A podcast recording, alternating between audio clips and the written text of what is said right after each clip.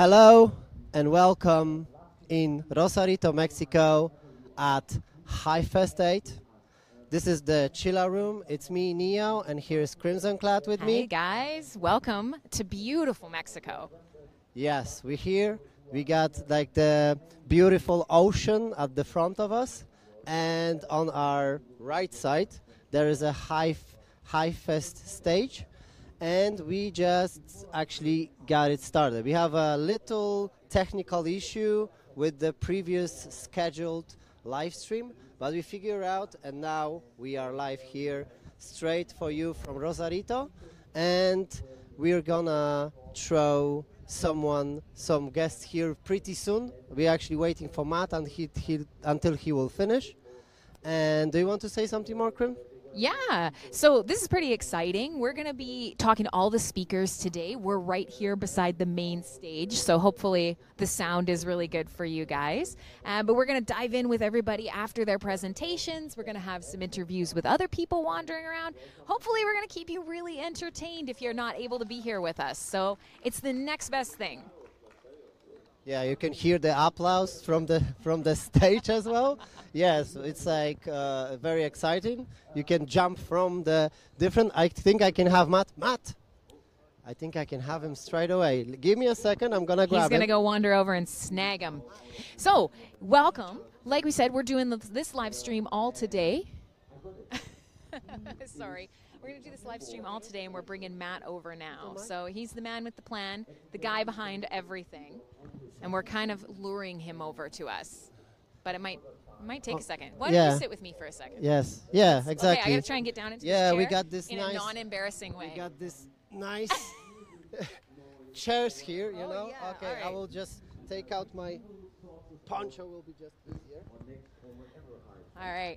So you can see we're figuring things out on the fly. This is the real stuff that we're in right now. We're figuring it out here in beautiful Mexico. I can so put the sombrero. You know, the problem, and we didn't really think this through, the problem with starting with the man who's organizing the entire event is that he's actually got to organize the entire event. So getting him is going to be fun. You're going to have to chase him. Probably, yes. Probably, yes. He just came back, but I just said to Matt to come here. Maybe... Here he comes. Look at him running in his sombrero. Maybe it's coming to us. He's coming to us. Yes. He's coming to us. All right, you guys pretend, applaud. He's coming in. There's applause from all around the world now. No, we have a chair for you. This is your chair. This is your chair. I'm just bring your hat. Hey, cheers, Neo. And so Neo's going to be managing the live stream. So, of course, we've got everybody watching at home. We've just gotten things kicked off. Congratulations. You excited? Yeah, I'm really excited. Neo's basically gonna. It is. Yeah? It is. Okay. Yeah. So he's gonna be watching live stream. So if you guys have questions, comments, you want to ask Matt anything, now's the time. He's gonna be feeding them over here. But how scary was that? You've done the hard part. We're going. We're going. It's always scary as hell. It's always scary as hell. But it was kind of cool. Like the thing is, like with Hive, because we spend most of our lives on it at this point. You just talk about what you're passionate about, you know, and so it's nice to be able to talk up there. It's real privilege and pleasure, but it's nerve-wracking for sure. Oh, so I'm gonna I have to do this first. The most crucial and important part of HiveFest is the HiveFest outfit. So you've got this beautiful shirt, you've got the hat. Detlev is up there right now. He's got a poncho. He's also got a hat. So. Frankly, you've completely knocked the first requirement out of the park. So from here on out, it's absolutely simple. As long as you keep wearing outfits that are Roland approved. Roland approved, yes. Then 1000% HiveFest can't go wrong. Yes, we're trying to like upmarket the pajamas here, Roland. We're trying to upmarket the pajamas. We're trying to set the stage for something a little bit smart, not quite, you know, but a little bit casual, but you know. Bit better than pajamas, you know. And I gotta shout out Roland. I mean, obviously you guys have done an amazing job. Like this venue, I wish you guys could see the view in front of us right now. Just expanse of ocean and sky. It's stunning. But gotta shout out Roland. This is, you know, a continuation of everything that he's done for us in HiveFest and all of the incredible experiences we've had. So big miss for that. I do want to say with Roland, you know, he's played a massive part in this HiveFest. He's really, I mean, he's got a lot of stuff going on at home with building his house and everything. But at the same time, he's been doing that. He's been helping with the website. He's been helping update the speakers, which goes crazy because it's like one speaker cancels, one speaker comes on. He's been helping with the ticketing system. He's been helping with advice. you know, I wanted to make sure that this had the same feel, at least, as the other HiveFest, and continuation of the tradition. I think it should become like a tradition. And so I hope Roland's can see that, and he's certainly helped with that, and we've taken a lot of advice from him. So massive shout out to Roland, who's been really, really helpful. For sure. So what now about you, we've Krimi? Started. How are you doing? How are you doing here? I'm great. I mean, honestly, can't complain. Anytime you get a vacation, anytime you get to hang out with all your Hive friends, and I mean, I'm looking out, you guys can't see, but I keep looking this way because I'm looking at everybody who's gathered here to come hang out with us. It's a wonderful thing, and I really look forward to, you know, this live stream and future dates with the event where we get to see more of you guys. We joke about it a lot, but you truly don't get a good feel for how much of a family Hive is until you attend an in-person event. And I know many of you guys, you do them locally, but a global one is really incredible. So I'm really looking forward to future events. But this one here, this is pretty special. This is really the first time back in, you know, 5 years for some of us. So yeah, 5 years in person, right, for some people. Yeah. And they haven't aged at all, have they, Krimi? Not even a little bit. It could be the alcohol. We might all be a little bit pickled. We think they drink more. Yeah. Yeah, it's possible. Based on last night's events, they drink a little bit more. So now that we've razzed you, we've got the welcome out of the way. We're having a lot of fun with the live stream getting kicked off.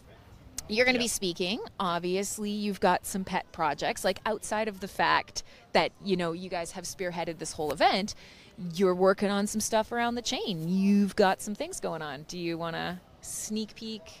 You know, with that? I don't know if I've got capacity in my brain to figure all that stuff out, because I've been doing HiveFest, and I'm like, my mind's focused on HiveFest. But the first thing that comes to my mind is Speak Network. Mm-hmm. You know, we're really trying to decentralize infrastructure in this ecosystem. It's maybe not as glamorous as many of the users and the people who are focused on the front-end interfaces think, but the decentralization of the infrastructure is incredibly important.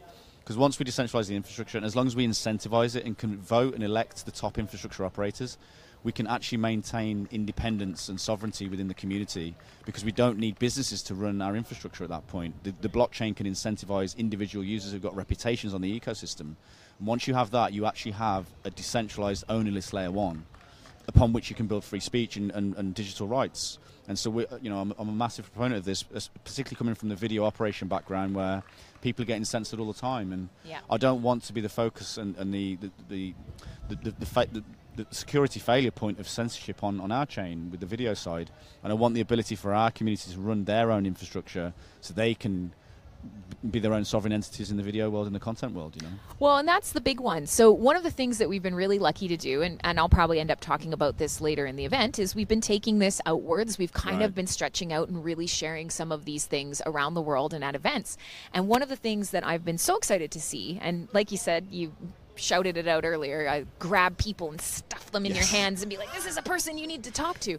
But we'll have to have a ticketing system, Krimi, at some point. It's the truth. I mean, most of the people out there who are producing content, who are on YouTube, live streaming, whatever the case may be, our big point of failure and our stumbling block now is the fact that it can all be taken away from you. Right. And so when we get out and we're kind of changing this message and we're talking about things a little bit differently, rewarding is an important aspect of Hive, but it's not the intrinsic motivator, and especially content creators are getting so fed up with what's out there. So, you know, what you guys are building is that two-pronged attack where you can go to an individual who's in this space and say, hey, here's tools for you.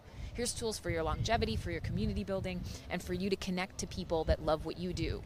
But also for these dApps, and that's a really exciting part too, is we've got dApps built on Hive, but realistically, there are other services out there that could use this, that could be kind of enfolded into the Hive family using your guys' tech. The key thing here for us was to be able to build this so that any other app can integrate this for free as simply as possible. And it's a work in progress, you know, it's not perfect yet, but apps are now starting to integrate it. And the point is now, you know, you're looking at XNC, you're looking at ActiveFit, they have their own sovereign video system now without having to build the system themselves. It's huge. We can't shut that down, you know? And that's, so then you think about, well, other apps integrating that. Are there other services? Oh, I've got to go. Sorry, I'm being called on stage. Apologies. It's just me. We got to get him go. So it looks like I'm going to entertain you guys. So the way that things are working here around Rosarito, if you haven't checked out HiveFest, so it's HiveFest.st. That's the website. The schedule will be available. You can download the app. But you've got the live stream going today. And, of course, you've also got this chill stream as well. So if you're hanging out with us here, you'll be seeing a lot of behind the scenes stuff, little talks like that.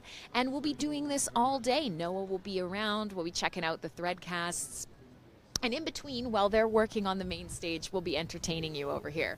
So admittedly, right now, we're kind of just getting started for the day. We don't have really good, solid plans. So probably, since I'm over here by myself, Noah's probably watching the scroll and everybody's going, what's this lady doing? Get her off here. Come on, she's boring.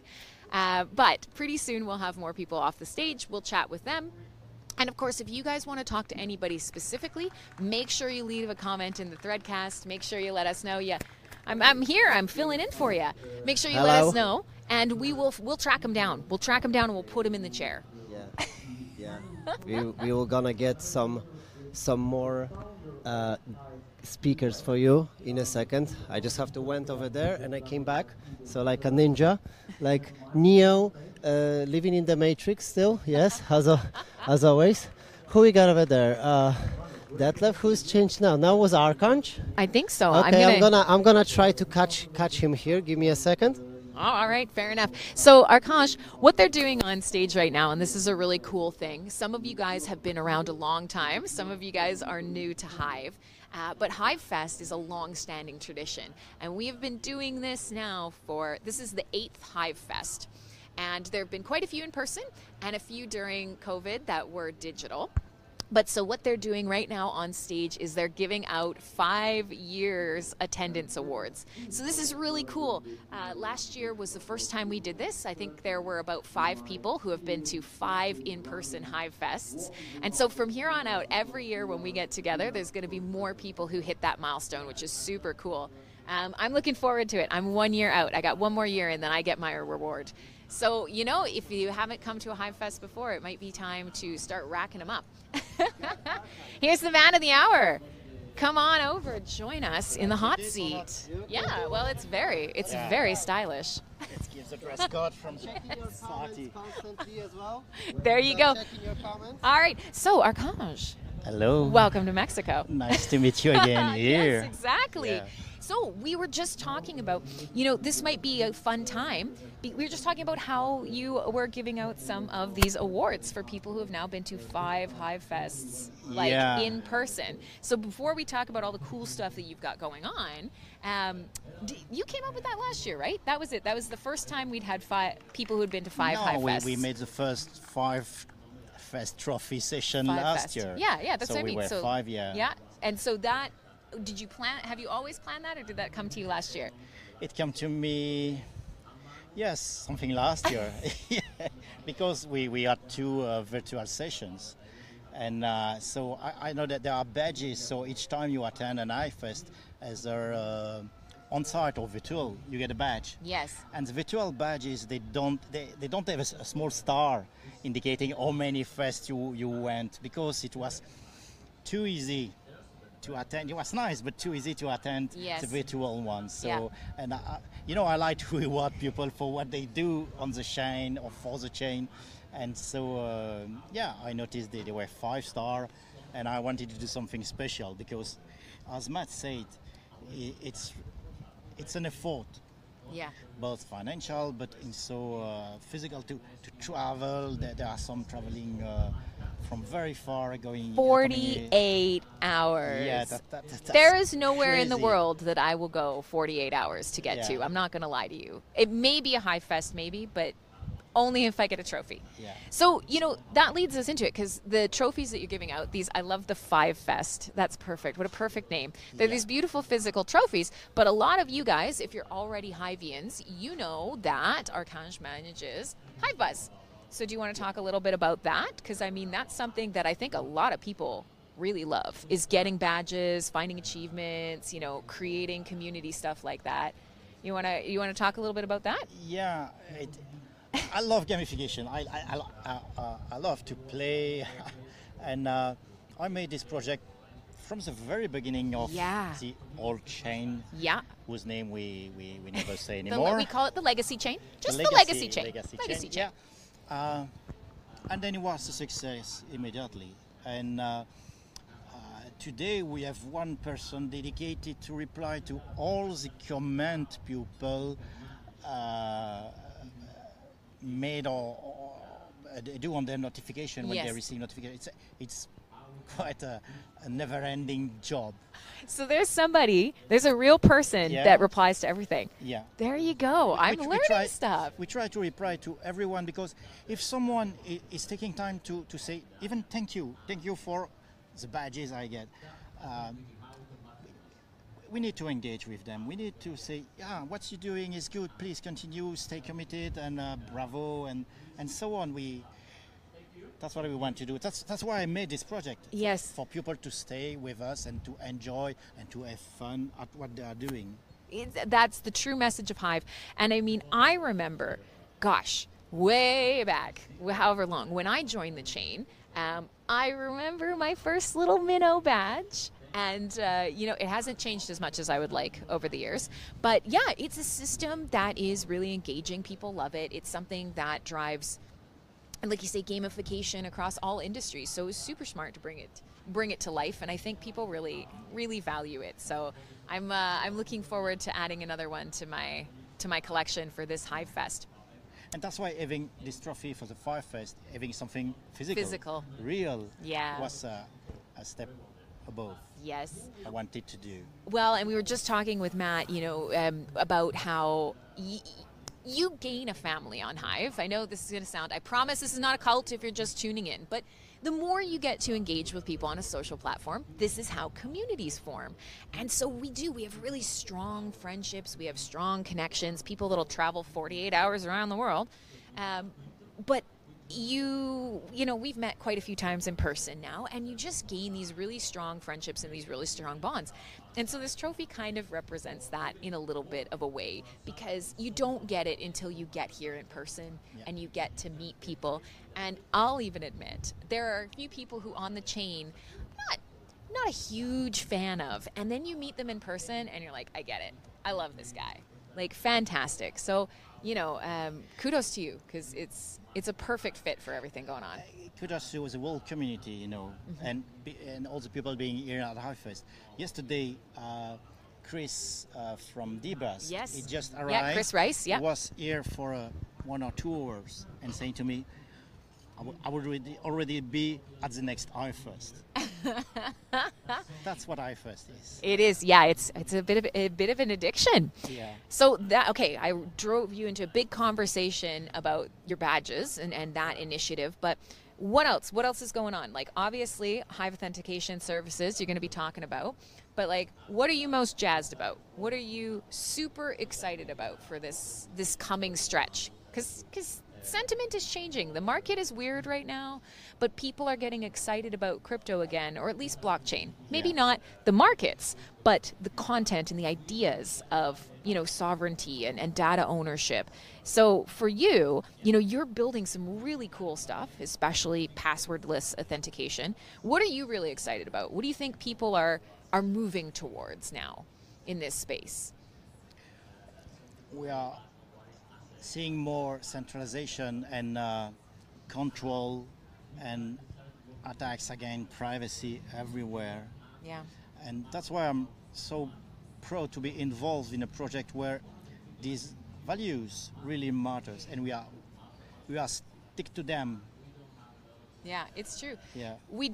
Most people here don't agree on everything, but we have a few key points where we all converge and it's enough. And I think that's really valuable when you have a lot of different viewpoints about the same thing. But one thing that we've discovered, the more that we're out and about, the more that we share this project, the more we realize that, even normies, if you want to call them that, they're starting to think about, is it okay that my money is not my money to control? Is it okay that platforms get to, you know, take my voice away or remove my community or disconnect me from people I want to be connected with?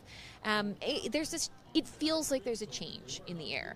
And it's so funny to get out there and see how excited people are when we say, well, yeah, we've built this. We have a tech stack for this. And it's free. And it's open source. Yeah. Like, just come join us. And we see more and more attacks against blockchain or crypto projects and more regulation. And I feel that, like, it's a system that is threatened and react to save its skin, save what they are. And it's a good thing. because it means that they do not feel good, and they have to with the attacks, the kind of attacks we see, yes, regulation everywhere on everything, it's because they feel threatened. I think you're completely and then right. We ask something. It is. So what's the stage? What is it? First they laugh at you, then they... I'm trying to remember what the saying is. No one might know. Here, I'm going blank live on air. But, you know, first they laugh at you, then they attack you, then they join you kind of thing. So we're in the attack phase. Like, absolutely. Yeah. And you're right. Regulation is going to be the hardest part. Yeah. And I can definitely speak to this as, you know, doing a lot of the exchange work or business-to-business work. It's a struggle to help outside businesses, outside regulators understand, like, no, we don't have a company. No, we don't have anybody in charge. That's actually possible. It's really hard, but it's possible. Yeah. And so that's a really interesting shift that I think is happening in people's minds. Yeah, and each time I'm in front of such a barrier, when you need to provide data to do things, or when you can't use your assets as you want, yes, I always think to myself, oh my gosh, I do that on Hive every day, yeah, and nobody is bothering me or asking me anything. I'm free. So I'm so happy we are working on this technology. It will take times. It's a good thing too, because we are not Hive. Yeah. So it's a slow progression. We are working on it. We have a lot of things to do, but I truly believe we will succeed, yeah, because we are still there for 7 years and they cannot do anything against us. I mean, honestly, in our industry, in our space, well, you know, blockchain alone, 7 years is an eternity. Yeah, absolutely. We are aged and ancient. And yeah, it's unkillable in a lot of ways. So it is, it's the next step is basically getting out and convincing people that you deserve this. You deserve to have self-sovereignty and use the things that make you happy and interact with the people you want to interact with. Yeah. And making things simple and attractive for people, like I did with HiveFest. Yes. It's to make it easy to do things and don't bother about all their private, public keys and which one I should use. So this is a really good point, and I think we've still got a bit of time while that's going on. And I don't want to spoil your presentation for later, but probably a good chance here to just quickly talk about what HiveAuth is and sort of the authentication services, because obviously we've spoken a lot. It's a big topic in this space. Private keys are tough. And we know in the blockchains that are more in the public eye, if you compromise a key, you're toast. Your account is toast. Your money is toast. It's gone. Now, Hive works a little bit differently and has a really awesome, you know, tiered key system, which most of you watching probably know. But, of course, those are added levels of complexity. And so we've struggled, obviously, you know, to kind of convey, here are these keys that help protect you, do exactly what you want, be free, be sovereign. But also, somebody who's new is coming and going, what is all of this? No, forget it. So how do we kind of bridge that gap? And that's what you're doing with this project. Yeah, it's just helping with that. And it's to protect people from losing their keys or providing their keys anywhere. So they will take their keys, they will put it in a app on their mobile, and that's it. They are done. And each time they will need to make transaction or authenticate on a website, the only things they will provide will be their Hive username, something really easy to remember, and some information that is public. Yeah. So you don't provide anything about you. And with that, you are safe. That's a huge thing. It's a huge thing when you think about it, because most of us, we've gotten used to using Keychain. And Keychain's a fantastic solution. We have Vessel Wallet. We have a number of dApps with really great built-in wallets. Leo's building one. Esency has a great one. Anybody that I don't shout out is going to be mad at me later. I'm sorry, your wallet is excellent. But, again, key management is still a stumbling block, and I agree, one of the best parts about Hive we know is that your wallet address is human readable. I know Crimson Clad, I'll never forget my own name, and it is much better to be just safely move around, interact with social or gaming or whatever, and not have to worry about keys. Yeah. And I think that's basically the future of this space.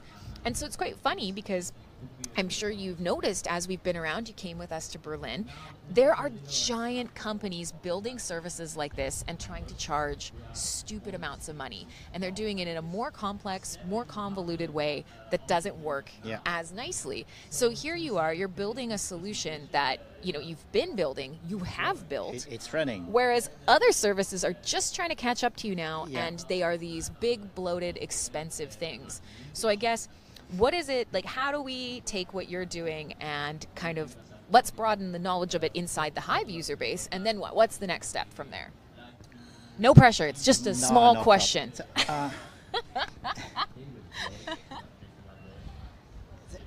The main thing is that you need to prove who you are, really who you are. How you do that, you have an account, and you need to prove you own this account. Right. And you can do that with HiveAuth. Very simply, you just scan a QR code with your app, it signs something and it say, okay, it's a person who pretend to be Arcange is really Arcange because he proved it. Yes. And I have tons of ideas. Like, imagine turning on your car. Yes. You sit into your car displays a QR code with your name and you have to prove you are the owner of the car. You just scan your the QR code and the car's turn on. You want to lend your car to someone, you just say, okay, this person can turn on my car from today till tomorrow. And this person gets in the car and just prove it's Krim. Yeah. I'm Krim. I get the car. And the car say, okay, it's Krim. Let's drive. All right. What kind of car is it? Is it a nice car? A Lambo. A red Lambo. Perfect. So I mean, this is even for government. We could create. I had this idea. We could create one account for each person in a country. Mm-hmm. The government keeps the owner key. Okay. So the government owns the owner key. Okay. But then you can prove you are yourself because you, as a user, you have the other's key. I understand, That would be amazing. There's some really great thought experiments here. So now, just while they're kind of wrapping up, we're gonna get in the weeds because this is a really great topic in general, really interesting topic is how do you prove you're you? And on Hive, there's one group of people, and then out in the rest of the world with the idea of decentralized IDs and biometric data tied to blockchain. I do a lot of talks on this when I go out into the world. There are a lot of people who are really worried about that because there's no problem with having a digital ID if it's voluntary, if you get to choose who has it, who interacts with it, what information is attached to it. And that's the problem. We are in a world now where we've got, the orbs? People are scanning their eyeballs with orbs for cryptocurrency, the biometric world coin or whatever. We're seeing this proliferate in our space, and they're all controlled by questionable or centralized entities, or they are what appears to be priming to be tied back to a CBDC, a central bank currency, which is pretty worrisome. I mean, a lot of us here on Hive are really self-sovereign, privacy-minded, what do you have to Hive? Nothing, but and the next thing is that nobody can delete you. Yeah.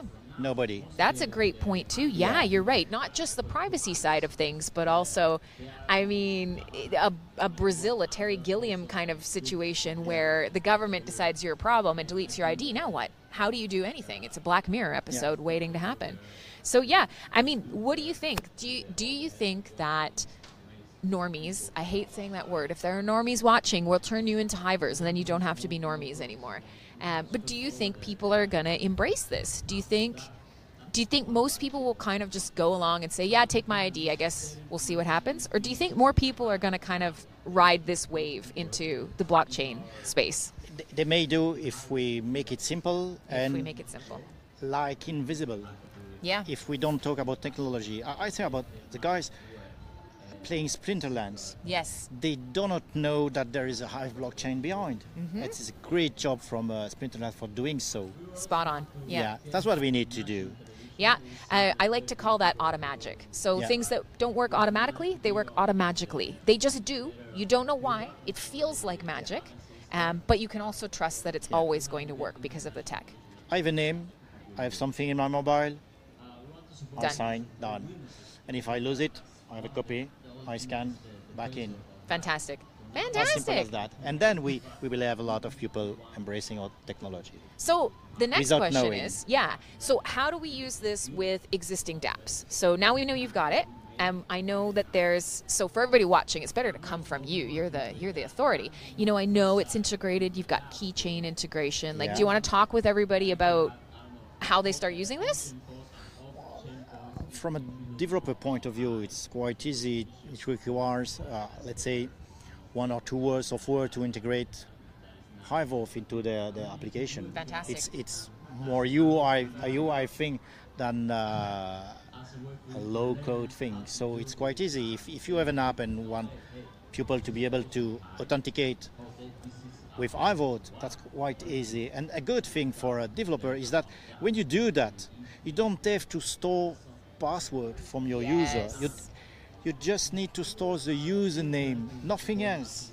And you say, okay, that user can do that, this, and own this, NFTs or anything. Yes. But you don't store any private information or sensitive information in your own database, just a username, which is something public.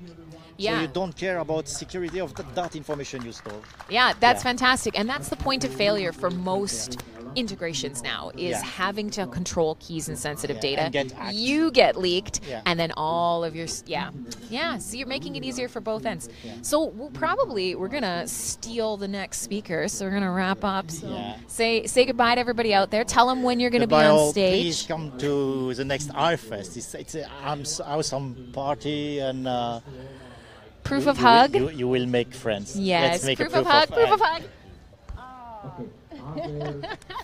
So there you go, and check out what else we got. What do we got? We're gonna plug all the things in the next 5 seconds. So there's Hive Buzz, there's Hive Authentication Services. Hive SQL, yes, Engage. Cripes, you got a lot of stuff. You're doing a lot of stuff. So Hive SQL, that's a good one too. If you need information, is that still right now? I believe funded by the DAO. Yes. Yeah. Okay. Perfect. So you have access. Spoil myself. I will introduce something new this year. Oh, okay, fair enough. All right. So now we gotta watch the live. Now I want to know. I'm gonna be over here interviewing, and you're gonna be giving out secrets. I will come back. All right, fair enough. So we'll see. We're gonna grab Neo. We're gonna grab, I think it's Manu coming to talk with us next. So very nice, fantastic. Guy. We're gonna trade you out. Thank you for being in the chair. Get lost. Okay. You can hand it off. So there you go. That was Arcange. If you haven't had the chance to check out some of his work, he is a prolific developer on Hive, and all around very nice guy. And yes, from the very first time that we started on the legacy blockchain doing these Hive Fests, he started off with proof of hug. Is that a picture of a really excited? It is. All right. So Manu is coming. Hello, it's me again. Neo is back. Unfortunately, you can pretend. No, you can. This is your show. I'm pretty sure this is. No, you're the boss here. No. I'm just a tool here. This is the real queen of Hive. And this is the thing. Yeah, we got Manu. Okay. Come on. Yes. No, you're here. It's happening. You're already on the stream. Oh, here we go. Let's go. Yes. So, all right, you just finished giving your very first HiveFest presentation. How did that feel? You can steal the microphone from him. We don't want Neo. Steal it from him. We don't want him to talk. Yes, exactly. I'm still nervous about that. Yeah? Yeah. It's not my first time in front of a large group of people, but it is my first time doing that in English. Oh. It's not my native language, so it's very difficult for me. Oh, no, your English is fantastic. So now everybody's kind of watching, hanging out. We're in the backstage chill lounge, so actually probably some of them were watching your presentation. But for people who have been hanging out with us or who are just catching up here, tell us about what you're doing. Show off your sick Cuba logo. Tell us a little bit what you're doing. This is the HiCubaCon logo. Right. So for our main Cuba. So you guys have a gathering, right? Yeah. Mm-hmm. So, talk a little bit about what you guys are building, because I've been shouting you guys out quite a bit as I'm traveling around the world. People are really excited for gatherings. Yeah, and thank you for that, because it's always nice to see. Chats. People are so excited. Yeah, cheers, Jon Snow. Thank you, Jonica. Mi acento cubano es lo mejor.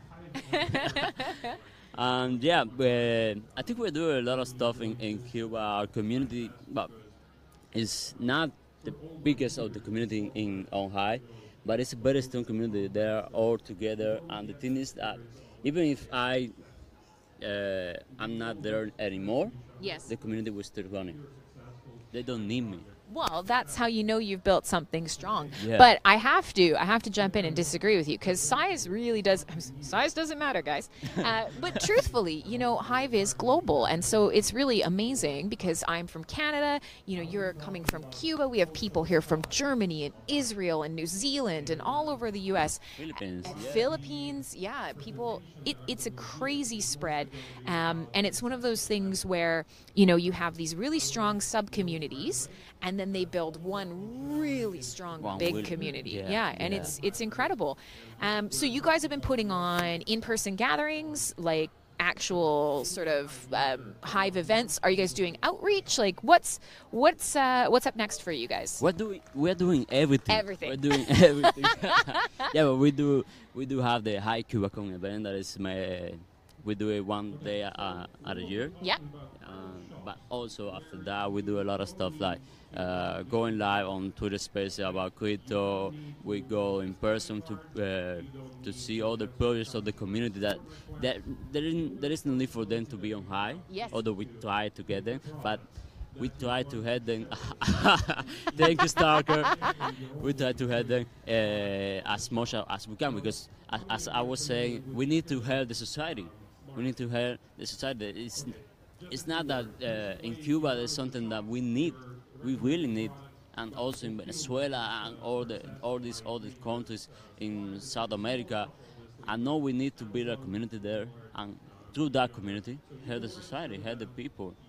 We need to do that, and we can do it just by this is high, this is for you. You can do this.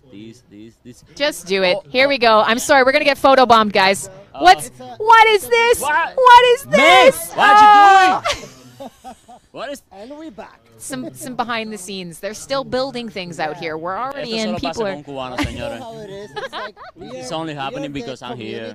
We are not like super ultra professionals up here. You know? We are professionals. It's them who are not, frankly. Okay. As we're shading the event coordinator. I got the question. Oh, here we go. We got some questions.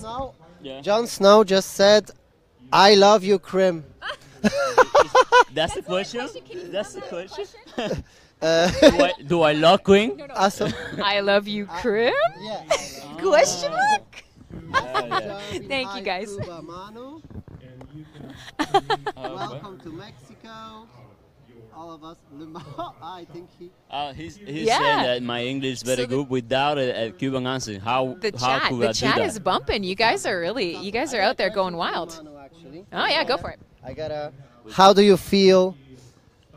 We talked last night. I seen you was like a bit nervous. Yeah, I was. We was talking about it, yeah. How do you feel now? Like, I was trying to, like, give you some, motivation or something yesterday, an inspiration. How do you feel? Like, I seen over there that wait, come. Hello. Give me your sombrero, senor. Yeah. I seen you over there that you was actually probably, I think, in the first place, just you got like first 1 or 2 minutes and then you go in the flow and bang. Yeah. I think I got some hit in my words in English, but I don't know. No, man, your English is awesome. Your English is awesome. You have to worry. But I was better now. Your English is definitely better than my Spanish, so you don't have to worry about it. But, what's your native language? Polish. Yes. Yes. So Polish but English is like my first language become, When I left Poland in 2007, then I lived in England for 12 years, It's like I'm traveling, I like to change locations. So basically that's what it is, So my native language, is Polish. English becomes like my first language, And I speak poquito español, sí. Yo hablo poquito español, sí. Sí. No, poquito. Poquito. Muchas gracias. Okay, so tell me, have you said everything that you want to say, or now you got something? Oh, maybe I forgot about something, and you would like to add. I don't know. I just wanted to say that I wish for more Cubans to be here. Maybe in the next HiveFest it could be done. Maybe the next HiveFest could be done in Cuba. Sure, bro. Yeah. Or Venezuela. Sure. That we had a lot of people there. This would be full of people. Oh yeah. Yeah. People paying with HVD. Yeah. Yeah. There's some vacations you can do there now. Exactly. I'm just saying that I'm the only one here because I want to be with my people. Exactly. Oh, yeah, yes. And I want to thank them for being here. Yes. Yes. Of course. Yeah. But you know, it's like it's bit more complicated, I guess, right? Probably, I don't know. Maybe it's like financial side or like a visa. Not only that, yeah, the visa is exactly. The biggest problem. Me as a person from Europe, we got it easier. Like, you know, I just can come to Mexico without like any problems. You know, that's exactly how it is. Yeah, I definitely know what you mean. Probably that's why some guys like from Venezuela wasn't able to do that as well because it was very tough for them. Yes, yes. Luckily for me, I have my visa for like 5 years ago, so nah, it wasn't a problem. But yeah, that's tough. If I didn't have it, I wouldn't come. I wouldn't be able. Yeah, we would get to talk to you about all the stuff you're doing. So also, ja mówiłem.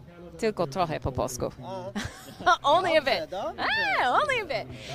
So, you know. I don't understand anything. No, that's okay. That's all I got. That's that one phrase that I say, and everybody's like, No. In Spanish? Do you know a little Spanish? You're going to say a little Spanish now to everyone in Cuba and to everyone in Venezuela. Okay, and then we're going to learn. Yeah, okay. You're going to say, que vola hacer. Que vola? Que vola hacer. Hacer. Yeah. Que vola hacer. Yeah. Okay, what did you make me say? It's something like, what's up, guy? Oh, okay. I thought it would be something like, it's not going to be, you know, just the war in Cuba.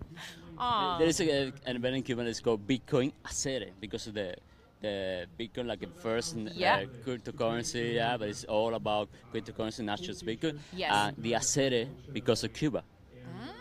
So there we go. Que vola hacer. Que vola hacer. I just wrote this on. So let's see. Que vola hacer. There it is. I look at they're all dying. Everybody's. My favorite thing is seeing everybody laugh in Spanish because it's the yeah. That's my favorite. That's my favorite. That's Mexican. I think that's Mexican. So, yeah, I kind of forget at times because I'm from Canada. I have a really privileged passport, so I basically never need a visa. You could go anywhere. Pretty close. So, yeah, but even if you need a visa, you could just get it easily. I think so. Yeah, I think so for sure. So I think Grandpa's coming to a close here in a minute. But you don't have to go anywhere. I wanted to come back to the very. I have to take some pictures. I had to work. in a few seconds, this is work too. No, but I wanted to kind of come back to one thing that you said, which was, you know, talking about what you're passionate about and social change, because obviously that's a pretty important part of Hive.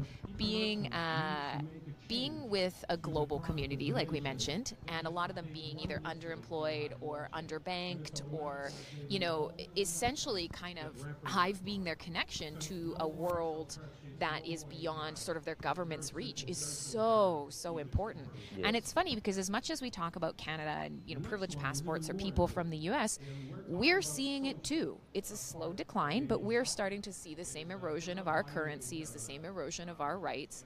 So, you know, it's so important that you guys are leading the way, first of all, to make your own lives and your own communities better, but also to kind of show if you are from a community that is experiencing this, especially with your government, blazing the way, using this tech, blazing the way, showing people that, yeah, we don't have to live like this. We're going to change our own circumstances and we're going to make the world better. And what does that look like for people who are starting to see it, who have always been able to be maybe a little bit less concerned about it, but everywhere is experiencing now. Everywhere now is experiencing more. There is some places that are experiencing that in a bigger way, like Cuba, like Argentina, like Venezuela, Libya, I think so.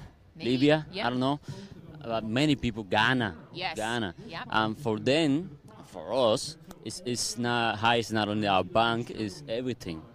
It's everything. You can do everything on high.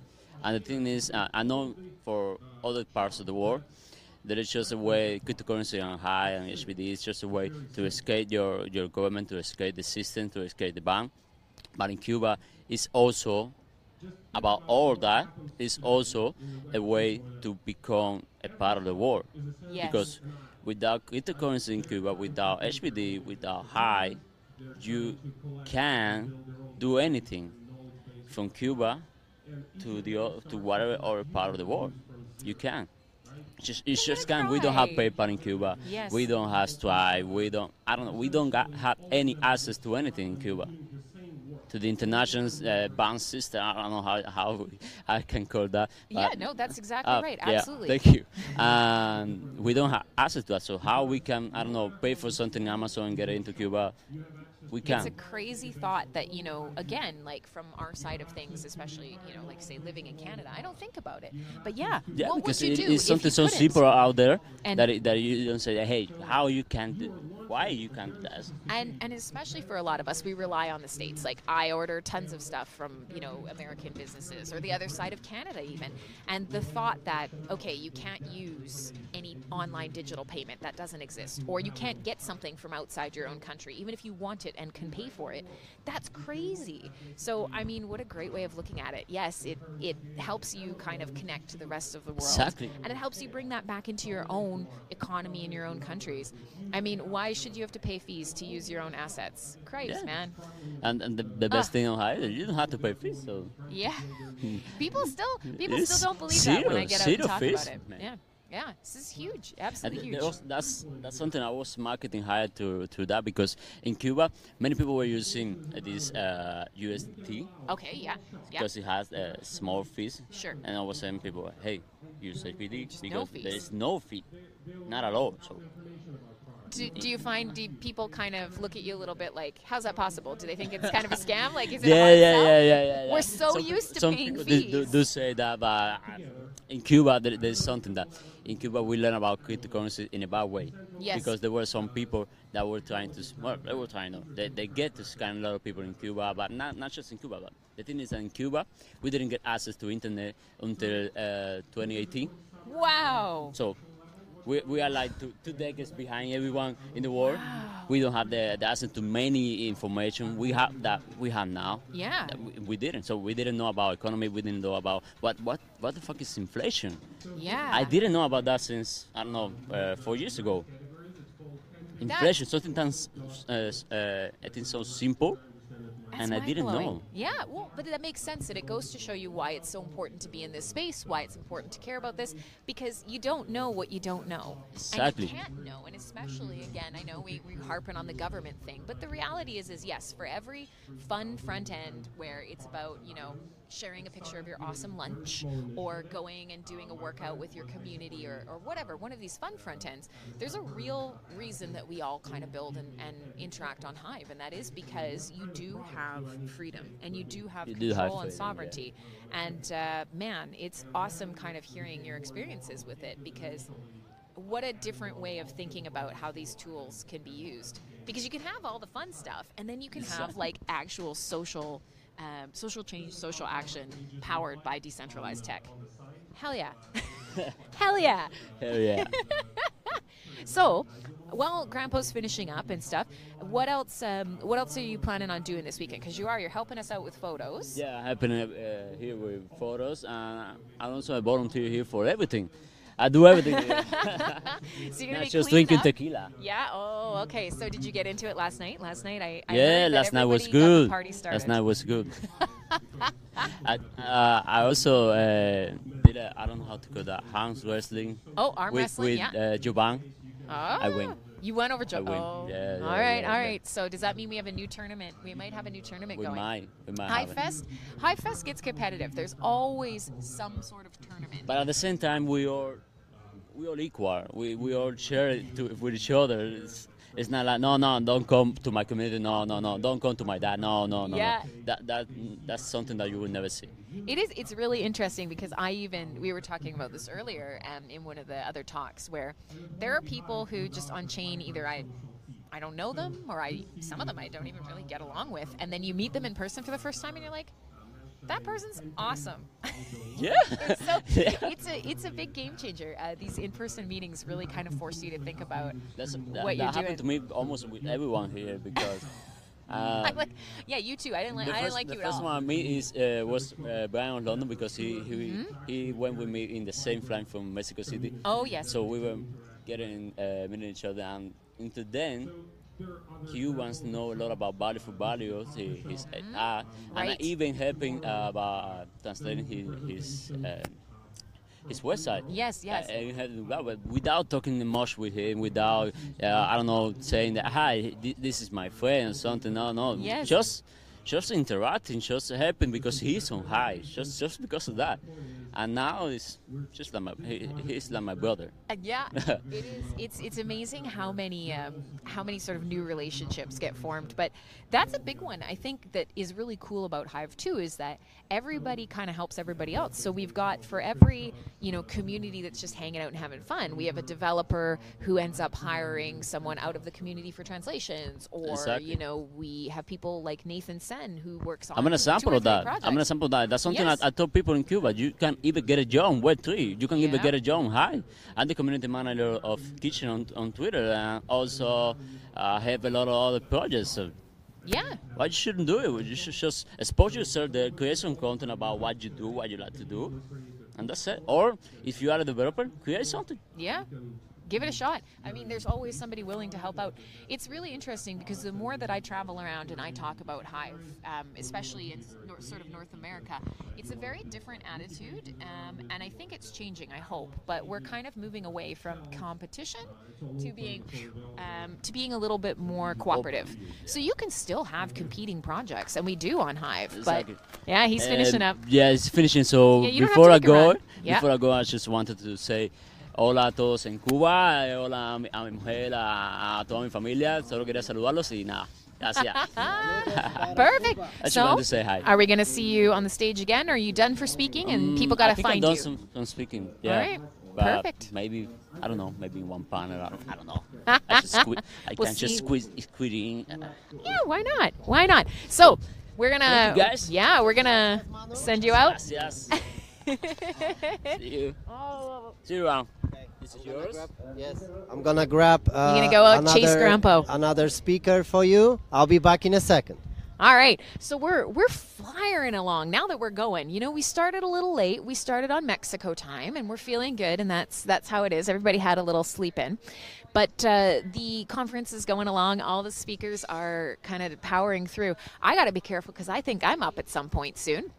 But the next person that we're going to kind of lure over here is Grandpa going to make his way over? This is, they are in comments mode. Questions. Live question period. Questions. Look at this. He runs the conference and he thinks he can just walk in at any time. So while they're doing that, I'm going to show you guys something just before we do anything. This little thing here, we're going to shout out to a Hive user called AXA, and we've got a bunch of these, and I know the camera's probably zooming in on it right now. I'm going to get my face out from behind it, but this is really cool. This is a physical Hive wallet. It's got an NFC code sticker on it, and also I'm going to cover the QR with my finger just so you can't scan it live on stream. If anybody's got really sharp eyes, there's a code on here. But so the cool thing is I stopped by, and AXA has produced a bunch of really neat, he's calling them super hot wallets. And they're physical wallets preloaded with one Hive, and they're a really cool way of sort of tangibly having a wallet in your hands. We are going to take some of these and we're going to fire it. Really? We got people just wandering through the shot all over the place.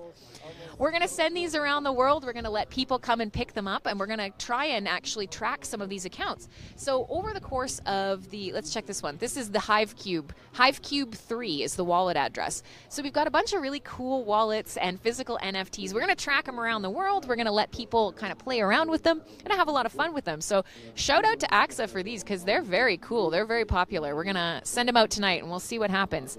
Sometimes when you let a wallet live on on Hive and everybody gets access to it, sometimes things get a little wild. So we'll see what you guys do with the cubes. And also apparently it's getting a little breezy. So if the backdrop falls on me, I can see everybody's laughing here. If this falls on my head, somebody come help me. So I think Grandpa's answering a lot of questions right now. I'll kind of catch you up. The current speaker is Grandpa, and he is working on a really cool project called Waivio, which is social shopping on Hive. And so I'd love to kind of get him into your guys' hands, because he's actually been around the ecosystem for a long time. But I don't think many people know about the cool stuff that he's building and what it can do. So when he gets over here, we'll talk a little bit about that. He's building a project that will allow you to essentially deploy your own shopping front ends and affiliate networks and things like that on Hive, which is a really cool space to be in. So we just got to get him over here. But it turns out everybody wants to ask him questions. The whole space is going wild for him. And of course, Neo is the one who's watching your questions and comments. So I'm flying blind. You guys are probably asking things and wanting me to talk about things, and instead I'm up here filling space. So my apologies. But it's beautiful here today. I wish you guys could see it, and hopefully you're going to get to see some photos around. If you are watching the live stream, yeah, I'm Crimson Clad. I'm here in beautiful Rosarito. I'm not going to lie. I mean, I knew this would be lovely, but I didn't expect it to be this gorgeous. And we're just kind of getting rolling with the day. We've had about 4 speakers already. The conference programming is awesome. If you're watching here, of course, feel free to leave comments, questions in the live stream. But you can also go to Leo Finance and you can check out the Threadcast. You can also go to YouTube and on-chain streaming solutions and check out the live stage presentation as well. So as fun and entertaining as I and Neo and the speakers are, you can get a chance to watch all of the live presentations today and of course tomorrow as well. So right now I'm watching Neo. It's quite funny. He's running around like a crazy person looking for Grandpa. But in our case, as we go on for the course of today, one of the things coming up is I'll be speaking on a fireside panel with some of the other core developers and some of the some of the movers and shakers around Hive. And I know there's a lot of people who are going to want to ask questions for that one. And we've got a break coming up too, so you can wander back in if you want. Arcange is hanging around. We're just shooting the breeze right now. We're just shooting the breeze right now. I was going to say shooting the shit, but I don't know if I can. Now I did.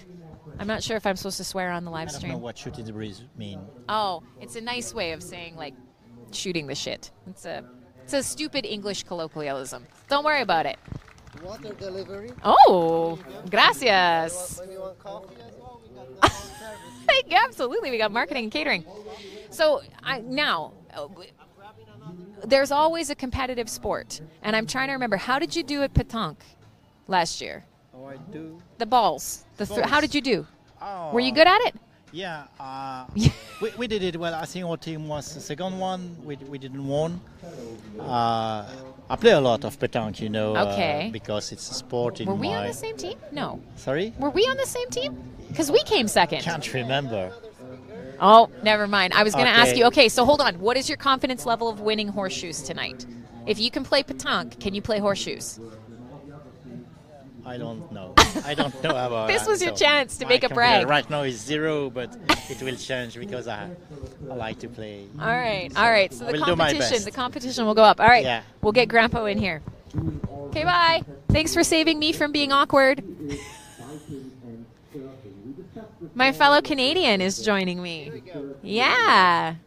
So check that live stream, because I've just been babbling. They've probably going, get this lady off the live stream. Check the comments. Hello. Hi. Hi. So you just came off the stage. You gave your presentation. I was letting everybody know a little bit about kind of getting them warmed up for the idea of social shopping on Hive. You know, you have a sleeper project. Not as many people that should know about it.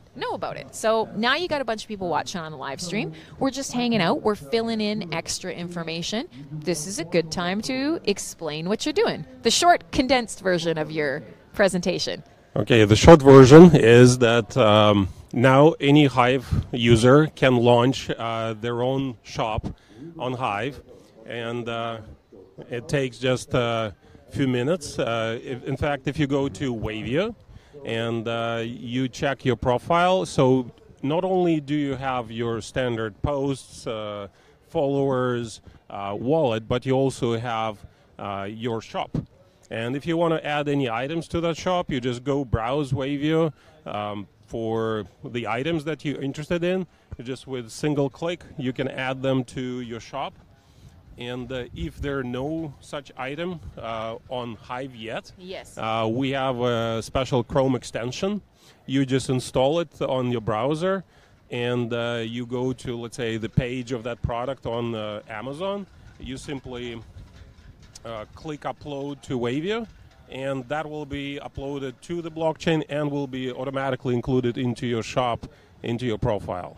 So this is really cool, because for a lot of people, things like affiliate marketing or things like content reviews that are tied to affiliate sales, that is a huge, huge part of pretty much everybody's business these days. Every social media is people who are looking to either create content about products and get a sponsorship for it, or who are affiliate marketing, drop shipping. Like, this is a really important part of our entire economy, and now you've built it just natively to Hive, and you've made it easy. So for a lot of people, I guess approaching getting started is difficult. In this case, you're saying, well, you can literally just curate a selection of items that you're interested in. Absolutely. And add them to the shop. Absolutely, and also it's very easy to manage your affiliate codes, yep, because for the most part it can also be very daunting. Mm-hmm. So let's say you added a product, but then you go and register with, let's say, Amazon or Walmart. Yes. You simply add their codes into your profile settings, and all of your product links, all of your links to products from your posts and comments, they're automatically including your code. Fantastic. So you don't even think about it. And if at any moment you need to change the code, because I've mentioned, like, on the stage that sometimes Amazon likes to cancel old codes, yeah, and all of your previous links actually no longer can generate any revenue for you unless you go and change them manually. So in this case, you just change it in one place, and all of your history is changed, all of your new links are changed, and all of that. And this is the very easy, there is no cost involved in basically running your shop in your own profile. But if you want to elevate your shop, yes, to the next level, to make it look really nice, and we reference some of the examples that we're already running, which is like camping.social.gifts. Okay. Another one would be like coffee.social.gifts. So people can check out how these websites look. Yeah. And launching such a website is actually just a one click. And wild. You just select the name, essentially, and just press the button, and your website is running. But you can go into a lot of details about customizing it. But customizing, like in a regular websites, is you're actually doing the whole thing. Yes. Right? But here on Hive, all of your work is shared on a decentralized space. And that means that if you've built a coffee shop, yes, I actually can go and take your work. Right. Yeah. In a Web 2.0, that is like an absolutely no. And the reason for that is because people are constantly competing and trying to create their own database of users. They're trying to create their own database of products. Yes, of course. But on Web 3 and on Hive, basically what happens is that if you made a copy of my site, yes, which I spent a lot of time building, actually your future success helps me. Yeah, because okay, basically you will bring more customers, I can enjoy it, and so we have more products, more reviews. Your success becomes my success. So it's actually interesting that one of your strategies for a successful shop online is actually having more people making copy of it, or at least portion of it. And this is such a Web 3 way of thinking, but it's, yes, true. I mean, you can absolutely have competition and cooperation in the same sort of space. And that's Hive in a nutshell.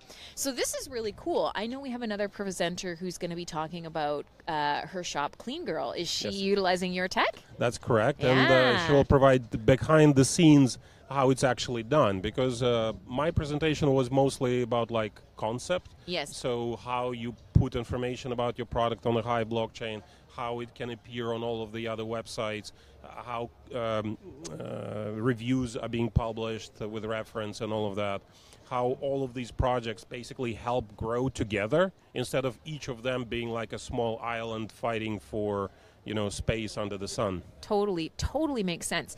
So that's really cool. In this case now, so how does Hive and HBD kind of tie into everything? Do you have options with the native currencies when you're working with Waivio? Absolutely. In fact, like all the wallets support not only Hive and HBD, they also support all Hive Engine tokens. Awesome. We also simplified dramatically conversions. Like, for example, if you have Hive, you can actually withdraw it to like different accepted, like maybe not all restaurants or not all coffee shops accept Hive, but you can easily pay with Hive to like Litecoin, Bitcoin, or any other currency. If you earned rewards, you can actually easily convert that too. You can easily deposit. So we actually... And they talk about the things that interest them, and they post about stuff that they just got that's cool. Like, there's sort of this intersection of interest and, of course, the drive to be entrepreneurial, obviously. And so this is such a great fit. And it's something that, you know, I've had the good fortune to have you out at our last event in Vegas, but something we talk about a lot, or at least that I'm going to be talking about on the main stage as well, is starting to think a little bit differently about identity and especially about brand and brand ambassadors. And Hive is full of, whether we realize it or not, Hive is full of brand ambassadors. And even if it's just people who are obsessed with Hive and they become a natural Hive brand ambassador, everybody's posting about their lives. They're posting about the coffee shops and the bookstores and the games they play and the places they visit day to day and the items that they're saving up to buy. And when you start thinking about that and sort of the content that generates, it is literally people just sharing the things that they're passionate about naturally. So where you come in and where this fit suddenly just clicks is that why isn't that becoming profitable for them? And it's not only about profit, but if you are already in love with a business or their products, you're doing them a favor. And why shouldn't that kind of be that circular economy? You know, it's an incredible idea. And I think a lot of people on Hive would probably have a lot of fun thinking about, okay, well, if I could build the Crimson Clad store, what would be in it? If I could build, you know, the Neo store, what would be in it? So it's a fascinating idea. So for people who want to get started, let's just say, because we got people watching on the live stream now, and they're like, heck yeah, I'm going to sell knitted tea cozies. We're doing it. That's what's happening. How do they get started, you know, with their getting their store up, or how do they, what's the way that you want to see them using your products? Well, for now, this, because it's a new protocol, it's only available on Waivio.com. I hope that other front ends, such as PigD and others, will start to adapt the same. Yeah. We have open API, and the entire code for Waivio is open source, so anyone can just basically integrate all of it. But the point right now, you just go to Waivio.com, you log in, you go to your profile, look how it appears there, and then you can go to the shop on Waivio, which basically lists all the products that are currently published on the Hive blockchain, and you can try and basically select some of them with a heart, and they will appear in your store. That's how easy it is. If you don't find the product that you want in your store, you basically either add a listing or just use the Chrome extension. You can download it also. You go to Tools section, and then you will see on the left side on the desktop where to download and some instructions how to install it. And it supports Walmart, it supports, besides Amazon, supports Sephora, and we'll add more stores as needed. So cool, especially now as we move in to focusing on live content creators as well, because obviously we've got lots of bloggers, we've got lots of, Like2 is full of our, the top model girls, I mean, yeah, absolutely. Look at this makeup. Show me exactly what you're using on your face. I want to buy it. These are all things that just tie into niches that exist already on Hive. Fantastic. Absolutely fantastic. So I believe it's an entirely new dimension for Hive. Yeah, absolutely. We can start basically adding products, adding shopping. It's so seamless. You should give it a try because it's actually so simple. And I believe this is great for onboarding of people because like some of the, you can convert your shop from the profile into a standalone website. Fantastic. With also just one click, you just follow in Tools, create website, select social gifts as your template, you add your name for the website, and with a single click, your profile shop becomes a separate website under the name that you've specified. So cool. Your blog becomes the main newsfeed for that site. And then so it's actually, it takes your posts and it integrates them right into this new standalone template. Yeah. And if you want more complicated news feeds, there is just basically a way to create all the objects. Right now, because it's so new, we're in the process of creating tutorials. Okay, we do have some tutorials on Waivio, but we will be publishing a lot more of them in the upcoming basically month. There are about like 5 or 6 tutorials are actually in works as we speak. Excellent. So it was the first time we presented social shopping. Yes. Previously, we've been doing focus on restaurant rebates. Yes. And we kind of kept the technology relatively quiet because it was a very regional project. It was focused on Vancouver. There were actually 500 restaurants offering rebates. And we're using this sophisticated technology on Hive. And then we decided, okay, because it's so focused, maybe we can take it global with shopping in general, because you're no longer limited to a particular geography, right? Yeah, absolutely. It makes so much sense. And it's how essentially our internet has developed. I mean, it's how we communicate in general. I hate to say it. It's not that we all only talk about products, but it's inherently something we do. When you find something you like, when you believe in something, you want to share it with other people. Absolutely. And at the same time, like, think about it, like how sometimes we spend hours on shopping sites trying to find the best combination of products, right? And okay, you did that, you're happy with this, you actually validated through your personal experience. Now, how do you share it? Yeah. Literally, how do you share it today? Yeah. So, okay, you can write a blog post, but in a short while, your blog post will be in the history. How do you recall it immediately? Yeah. So, if you're doing, let's say, a beauty, okay, or fashion. So now you can, all these posts are not wasted. They're all of the products that you reference in your post are automatically added to your shop. Fantastic. So you go to the shop, you see that item, and you can see immediately all of your posts that actually been referencing that product. So you're giving second life to all of your social content that you're creating. Yeah. And it accumulates, it builds, and it doesn't disappear into archives. Yeah. That's crazy to think about. And I know for a fact, like, there's lots of people who've been spending a lot of times. Am I going on stage soon? Oh, look at that. I'm getting the call. I'm getting called off here to go on stage. So are we trading out? My new Hive hat. Hello. We got some here, come trade with me. Here, come. We're going to trade. Okay, bye, guys. I'll see you in a bit. Okay. Good luck on the stage. Okay, I got some comments here for you.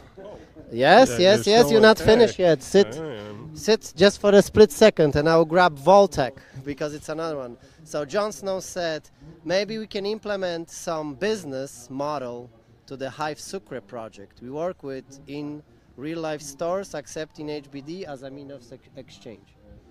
Absolutely. The fulfillment part needs to be, we can think about the fulfillment part, and I understand there are many solutions for that. The main part here is that we can actually work with a vast selection of products, and usually combining like a custom collection that you supply and augment it with a lot of other products that can work with your product. Awesome. And this portion can come from major suppliers, including Amazon, including Walmart or any other stores. Yes. Awesome. Yeah. There's tons of opportunities.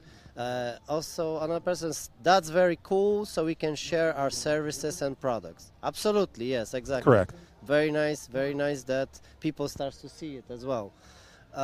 Nice chat, quite interesting, nice chat. Okay, that's it for now. Thank you very much, sir.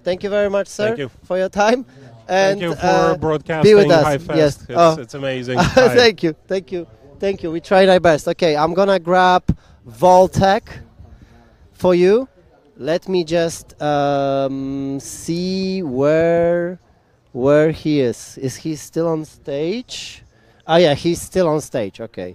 So if you guys, I'll be with you for this time because Krim is going to the stage, the mainstream of the HiveFest went down. Oh, that's not cool, but I'm gonna have Vault-Tec for you in a second, and you can basically, like, as long as the main one is off, people still can jump on this one, because I, as far as I can see on my phone, this one is still going on. Let me see how I look in this hut. It's awesome, actually. So let me see what's going on over here. Oh, we got Arcange is like laughing to me. I think he want to jump in again. I got a Dan over there. Or maybe I can... Dan, you want to jump in? Oh, you're going there? Okay, okay, okay. Yeah, yeah, we're quite busy here, you know. But I will have Vault-Tec very, very, very soon. So he's like finishing on the thing. This is so awesome. I begin to build my shop. Yes, that's right. Jon Snow, nice. Yeah, you can basically, like, as long as we don't have the... Okay, Ark. Okay, come on in. Come on in. Let me grab you. Let me grab you. Anna, we're fine. We can have a one mic. Oh, we can have a second one as well. Muchas gracias. Oh, sit down. I saw you. You need a hand. Okay. But I think main one. I think that main one, that there is some issue there. I think, yes, I think so. I think we are live. Let me check. Are we live? We're in? All the time. All the time. Hello. So you need an answer. It's all right. It's absolutely all right. Okay, yeah, we're live. Oh, you are. Yes. Yes, on Neo Talks Web 3. Yes, it's going, like, you know, we got HiveFest, Neo Talks Web 3. Let's spread it, like, you know, let's spread it all over internet. Yes, yes, because I checked that you can't do two live streams at the same time on the same channel. Okay. That's the problem. So you met several HiveFest. I will interview you. Yes, okay. Yes, okay, okay, let's do this. Yeah. Which HiveFest did you go? I've been on HiveFest 3 in Poland, yes, in the past. Yes. Krakow. Yes, 2018, okay. Yes. First one. Yes, the first one, yes. How was it for you? It was awesome. First of all, because it was a lot of people. There was like 350 people. It was huge. Yeah. Yes, it's like what I remember, there was people everywhere. Yeah. We've got this nice D-Daily mansion at that time. You've been in our mansion, right? Yeah, that's how we met. And yes, that was the event was bigger. Yes, that's for sure. That's for sure. But, you know, it's all, but I haven't got ability to talk with everyone. Yeah. And now it's less people, but you have ability to actually interact. Don't go too fast. Let's stay in Krakow. Yes, okay. What was your really first impression going there? Just if you had to say one word or one moment.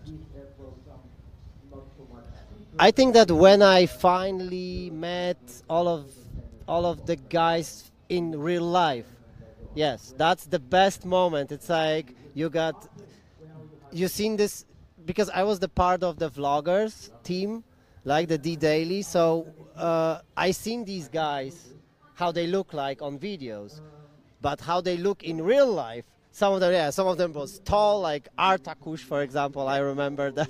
Yeah, yeah. And he's bird, and like, he's like going on around. This was like awesome, like to see finally these guys because, you know, on the videos sometimes you play character, yeah. Right? But in real, it's totally different experience. And the best thing is that you met the people from all around the world. Yeah. And this is awesome. What's the next one? What was your next first? Next one? That one. That one. So that's your second one? Yes. Yeah. What's made you want to come? I want to meet with the guys that I seen before as well, like you. Like, that was the thing. Like, you know, you, Detlev, Matt, Raf as well, like, you know, there is some guys that I met in Krakow in the past, which is amazing, like, because that's like 5 years of difference, yeah, and we're still here, yeah, right? So that's like awesome, amazing, like another experience, like after 5 years these guys are still here, like the community is still alive.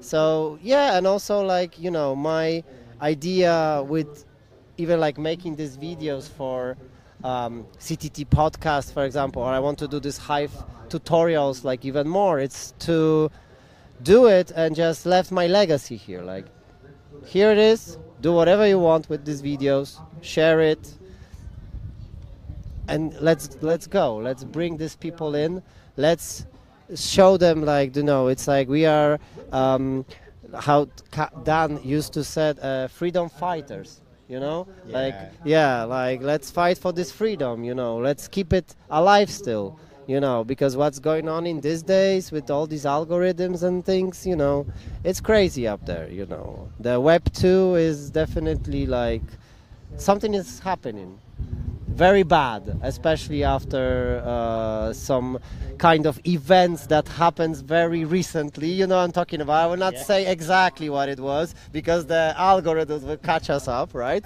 the keywords, but so I will not say, but you definitely know what I'm talking about, right? And you, I'm pretty sure that people out there know what I'm talking about, what kind of event just recently happened.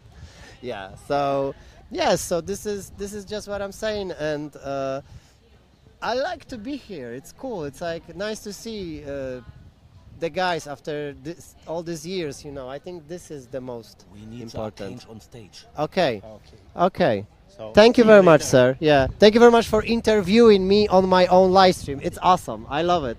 I love it, thank you. All right, guys. So Vault-Tec will not be with me because they are going there, or maybe I can actually show you this part. Es posible? Maybe I can actually show you. Yes, exactly. So these guys are there right now on the stage. I can see Vault-Tec. So it's Disregard Fiat, Vault-Tec, Block Trades, Crim, Arcange, Detlev, and Dan. Yeah, they call me Dan. Yes, so they are there right now. Oh, this is a, I'll show you behind the scenes. This is actually the HiveFest, you know. This is the yeah, I got my cameraman over here, muchas gracias. Okay, yeah, so this is actually the HiveFest. This is the place. There we got a bar, there we got a drinks, there is the main live stream that I heard that it's something wrong with it. I'm not 100% sure what happened. Maybe it goes back online. So this is Gabby Golden here. So this is how it looks like behind the scenes. This is something that you don't see on the main live stream. Actually, what I'm showing you right now. This is like behind the scenes of behind the scenes, basically. This is true BTS, you know.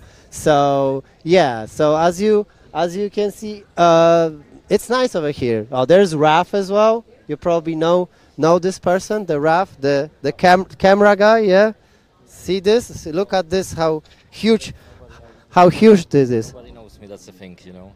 Actually, when you see the official like HiveFest videos, he's like making them. So yeah, yes, that's what I heard. I think, yeah, I've done 5 of them, I guess. So this more than one. This is the 5th, yeah, this is the 5th. If I don't lose like anything and I do everything professional and I'm not gonna get like too much alcohol or something, then obviously everything's gonna be good. But it's like every year is exactly the same. It's good fun, and basically we do like nice stuff here, nice videos, and yeah, beautiful location. So yeah, definitely. Yeah, it's awesome, right? Yeah, yeah, it's awesome. How are you doing then? I'm good, like, you know, we like, I think, which hour is that? Like already? Second, third hour? What that we are, that the event is ongoing? No, I have no idea what time it is even. Wait. I got my phone somewhere. I tell you the time. I think that it's like, I don't, What time we start actually? 10? No, it's already 12. It's already 12. We start at 8. Like, I woke up at 6:30, I think. Oh, wow. Badass. All right. I let you do what you do. Ah, it's like I like to have people because I would just talk to myself, basically. But it's fine. It's I live in my matrix, you know. Just have a walk in there. Yeah. I'm gonna grab my phone actually. Actually, I'm gonna grab my phone and I will check the comments as well. I'll check the comments. Let me see if we got something here, and let's show this behind the scenes actually, because this is definitely interesting for all of you guys. I hope that you appreciate what I'm doing for you right now, that I'm showing you the behind the scenes of HiveFest. What we got here? Okay, question for Vault-Tec. Okay, if I got him, I will definitely ask about it. Jon Snow looking awesome. Yeah man. Okay, I'm gonna try to grab someone. The setup is amazing. Yes, it is. I'm gonna try to grab someone. Who I see? Ah, there was one person here before. Is that Urasol? Maybe I'll grab him. I'll try to catch someone here, but I can't see anyone basically, you know. I'm waiting for Vault-Tec. All of these guys are there on the stage. Let me see who I can catch over here. That will be interesting for you. I got Brian of London there. Maybe. Give me a second. I'm gonna go and I will ask him. I'll be with you. I got microphone here. I'll be with you. Okay. Let me find someone for you. Right here, right now. Maybe Brian of London would like to talk with me right now. No, you want to listen to this? Okay. Urasol, maybe. Give me a second. I'm gonna try my best. Maybe Urasol would like to talk. Okay, I'm gonna maybe leave it right now as it is. You know, hola. I'm gonna leave it right now as it is. Maybe we can do a short pause, or maybe we can, let me see if actually the main live stream is still ongoing. Let me see that right now. You know, we're doing everything live, so I'm gonna check if the main live stream is ongoing. If not, I will keep this one for you until the main one will go back to, like, oh, I think something happened actually. I can't see it here. Oh, wow. Okay. So I will leave that for you for this moment, so you can see what's actually going on the stage, if you would like to.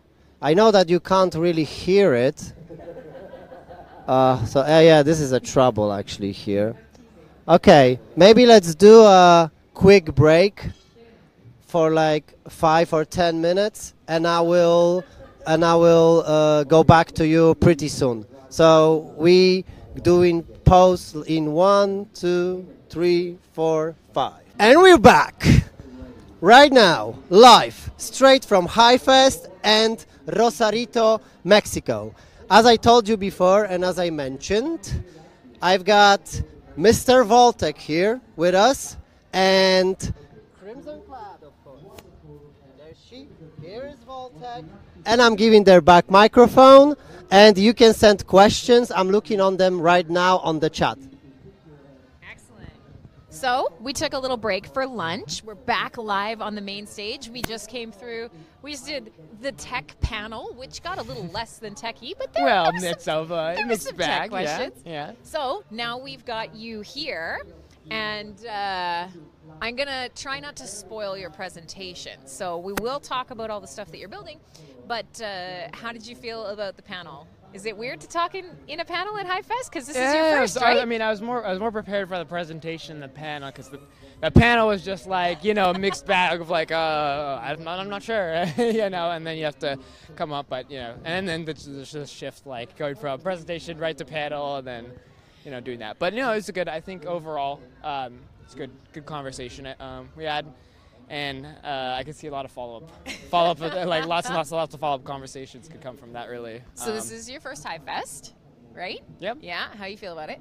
It's good. This is the chill space. You do it. This is not a presentation. You can be cool here. We're gonna. Yeah, no. It's very good. Like just. But getting here was, you know, this whole last month of traveling with Breathe, and then everything else that's been going on. It's just been. That's right. Crazy. So for everybody who's watching, and sorry, it's windy again, so you're going to see me adjusting a lot, trying to get myself together. But so for those of you guys watching, Vault-Tec came with us to Las Vegas, and he was with us presenting at Breathe, which was really cool because that was a good chance to talk a lot about what the Speak Network is doing, you know, get some sort of preliminary feelers out there for what you're building with VSC. But so for everybody who's watching, you know, you've kind of talked now about the idea behind VSC, but for people who are just catching it, like just hopping in on the live stream, your kind of elevator pitch, we talked about this before, your elevator pitch for smart contracts built with VSC on Hive. Yeah, so VSC is the layer 2 smart contract platform built using IPFS and Hive as the base layer. So that essentially means that you can deploy any smart contract on the system and program smart logic for your specific application or general purpose like network. So like doing tokens and NFTs on this layer 2 system, and of course it's hyperscalable and everything else that happens into that. Yeah. So we had a really insightful question on the panel, which was a gentleman asking about how can I integrate sort of some of what Hive information. How can I integrate that in a business setting? So I think for a lot of people, they think about smart contracts solely as like token deployment or like NFT deployment. But what about a future where we start looking at, we have massive amounts of data on the chain. It comes in tons of different forms, like even just raw JSON. So what does that look like in a world where we can start using smart contracts that hinge on data and values between people, like instead of just tokens? Yeah, so it really depends on what that data ultimately looks like, right? Like you have all sorts of things from user records to like tokens, things that are more private maybe that you don't really want public. And that just depends how you want to divide that out. So there is plenty of examples right now of things that could very easily go on chain, and a lot of things that can't. Yes. Like private records that you want to have encrypted, not shown on your private backend, really shouldn't be there. But certain sections of those might be able to. Yep. Like if you have a private, let's just say we signed a contract with each other in a legal world, right? We don't have to publish the contract, but we can actually publish the hash of the contract, so that if there's ever a dispute, then we have a proof that this thing happened on chain at this point without actually exposing the data. So your backends could do something similar where you have a record of at least something happened that need to be immutable, but you don't actually need to show that at all, or you don't even need to show, you might need to show it later, but just not at the moment. So something that's like a private content, like a Patreon type thing, you might want to have just the reference on chain, but then the actual encrypted data is on some other backend. So you could use the smart contracts as the communication layer for a lot of that, so cool. Making it so like if you, for in the example of Patreon, you have the data elsewhere and the encrypted copies, but then you have the smart contract act as kind of the mediator between the user and then the encrypted data and some potential server that's doing the decryption for that. And then ultimately, you know, having token gated content and then, you know, monetization models around that. So this is very cool because for a lot of people out there, like probably the average understanding of smart contracts, it varies. Some people are high level, some people are not. But the idea of, okay, I don't want to use a blockchain because there's some stuff I don't want to go in the blockchain forever. This is sort of the stepping stone to understanding that a little bit differently. And certainly for a lot of business models that right now, they're not sure if Web3 is right for them. This is it for sure. And so it's really exciting to kind of have more and more options cropping up. Like we're starting to see a lot of different approaches to smart contracts. And this is something that the more that I travel around, the more I'm finding people are interested in is, you know, smart contracts in one way or another, they're either really difficult to deploy on other chains, really esoteric, you know, languages or knowledge, or expensive, really expensive to deploy.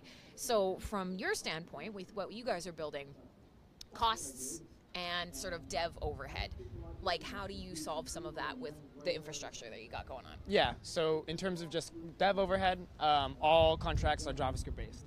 Amazing. So it's like writing like typical JavaScript. There's certain it's very exciting. Like, you got a technical issue? Yeah, one that just spelled down. No, I'm sorry, but yeah, no, it's like you're writing normal JavaScript code roughly. Yeah. And then there's still constraints with it. Like obviously it can't run for long periods of time. Yes. There's limited APIs. There's a certain environment that you have to meet, but the actual syntax of it is not this crazy like Solidity or bytecode thing that you have to work with. And there's there's certain reasons why Solidity exists, and those are understandable things. But the actual in general, like right now, typical devs look at smart contracts and like, whoa, hold on. But reality is the smart contracts is essentially the same thing as your business logic for your backend, except that you're making it decentralized and deterministic so it could run across the entire ecosystem, no problem. Yeah. So in terms of VSC, there's that JavaScript-based contracts. And then in terms of actual cost, since it's off-chain, we could actually scale it. Yeah. So as your user base increases, the overall cost will stay roughly the same. I mean, it does have to adjust slightly, but other than that, you are pouring money in fees to actually increase the total nodes in the entire system, making it so that your overall data of the network can increase and scale without your costs going through the roof. Realistically, like that's the end goal. Yeah, which is fantastic because it's obviously not really what we've seen happen in our space. But let's be very realistic, right? I mean, but gas fees have literally driven entire separate projects to become roll-ups, and it's a mess. It's a mess right now. Exactly. But also the idea of just kind of being able to approach things. If I have a knowledge of JavaScript, being able to approach, okay, I can read and maybe even backwards sort of deconstruct something someone else has done. It's new blood into smart contracts, which is a real problem right now from my standpoint anyways, is especially in Ethereum and EVM systems. Somebody just forks it and they deploy a smart contract because they're like, somebody else did it, it looks good. Yeah. I don't know what it is, I changed some variables, this is mine now. And then inevitably, you see 5 contracts all get rugged at the same time or all have the same. I think when you have the ability to open this tech up to a bunch of different people and different approaches to what a smart contract can do, give them a language to work in. Yeah, it's fantastic. And a lot of things I've been trying to kind of do JavaScript, right? And even like Bitcoin has their own variant of smart contracts. They're really just conditional payments. Yeah. They're really just conditional payments, right? But that's its own way you can think about it. Is that here's something that does smart logic on a blockchain that then can do arbitrary things that I define, and that's really what the core of it is how much you can actually program on the chain without forking it or needing to do all these big changes. And so then you get the whole network effect of everything operating on the chain. So I love it. It's fantastic. So okay, this is kind of high level stuff. So what stuff that you do on Hive that is not ridiculously technical? This may be actually a hard question for you because you are a technical person. Yeah. And every time we get talking, it just devolves. But we've also got some people just hanging out. They got to see your presentation. What about maybe talking a little bit about some of the Speak stuff? Or sure. And I mean, like I occasionally post blogs, technical updates. So doing blogging. I mean, it's he's a technical guy. Yeah, this is hardcore. I mean, and then all the stuff I'm doing with 3Speak, of course, building building a new refactor in the back end, and then union indexer. And all of that, which, the union indexer, for example, just really hits the points about being able to really control your feed. Yes. Like being able to change and modify, add filters, whatever you want to do. They're noisy over there. You guys maybe comment on the stream and let us know if you can hear all of this wonderful background ambiance. We have a question. Okay. Yes, we got a question. All right. Oh, it's me again, unfortunately. So question for Vault-Tec. How did you reach the position of being the technical advisor for 3Speak? And there is also Vault-Tec, I love you from Manklar at Hive. Oh. Okay. He can figure out that later. Let's go back to the question now. Yes. So if you want, you can read that again. Maybe that will be easier. Yeah. So it's kind of a long story, but The short answer is back a long time ago, I have a friend, Graylin, who introduced me to Dan and Matt. Yes. And then we started talking, me, Dan, and Matt started talking about what eventually became the Speak Network. And then part of that same process was also the previous two devs that were working with 3Speak, Nico and Chris. Yep. For other explanations, Nico is gone. Yep. And Chris, he went off and did his own thing, another, more Web 2 like project. And so then that kind of left me with the role of maintaining and actually running 3Speak proper. Aside from, and then also along with that, building the Speak Network. So we gained you via the network effect. Yeah, Graylin found you, brought you in, so yeah, great. Oh, so he probably isn't watching this, but just a shout out to Gray. You're a lovely human. I hope you're doing cool stuff. Yep. So yeah, that's really cool. One of the things, and this is another sort of slightly loaded question, but I have you, so we'll do it. We need more devs on Hive. This is a constant problem, and I know you guys run into it, and certainly, you're probably asked by other people, hey, can you help us too, or hey, can you... And so we have this really great collaborative atmosphere, and we often see different dApps helping each other, sharing code, and that's how it should be. But what do you think would be a good thing for us to pursue to kind of let other people know how easy it is to build on Hive? Now, I obviously, I'm getting working with our core devs to tackle docs because they could use some work. But apart from that, we do. We have common web languages. We have libraries for everything. We have, a lot of infrastructure built specifically to help us pull information. What do we need to do to make things attractive to devs? Is it just such a competitive environment that it's a financial incentive, or is there something else? How do we just get people to see us? Feature parity. Yep. And the actual, not just clarity of libraries, but also really good libraries. Yeah. So for example, with our own work for 3Speak, our authentication system has its own set of React hooks. Okay. So we have some Zustan state management that has React hooks, and we can manage a Hive keychain login and connection and all of that. Cool. And that makes it a lot easier. Totally. For us, because we are in the React paradigm, and it's like a Web 2 thing. We're interacting with all of that. And I built similar stuff like that before for other systems, and that kind of thing is really what I'd love to see, a standard system like that. Yep. And on Ethereum, there's a lot of solutions already like that provide you with these really good tools that's plug and play practically. Yeah. And we were talking earlier with the guy who's doing Unity development, and he wants to do an SDK for Hive, and providing something like that that's plug and play for Unity developers. So now you have game devs that have access to Hive very easily. Yeah. And I think the other thing too is try to onboard Web 2 people.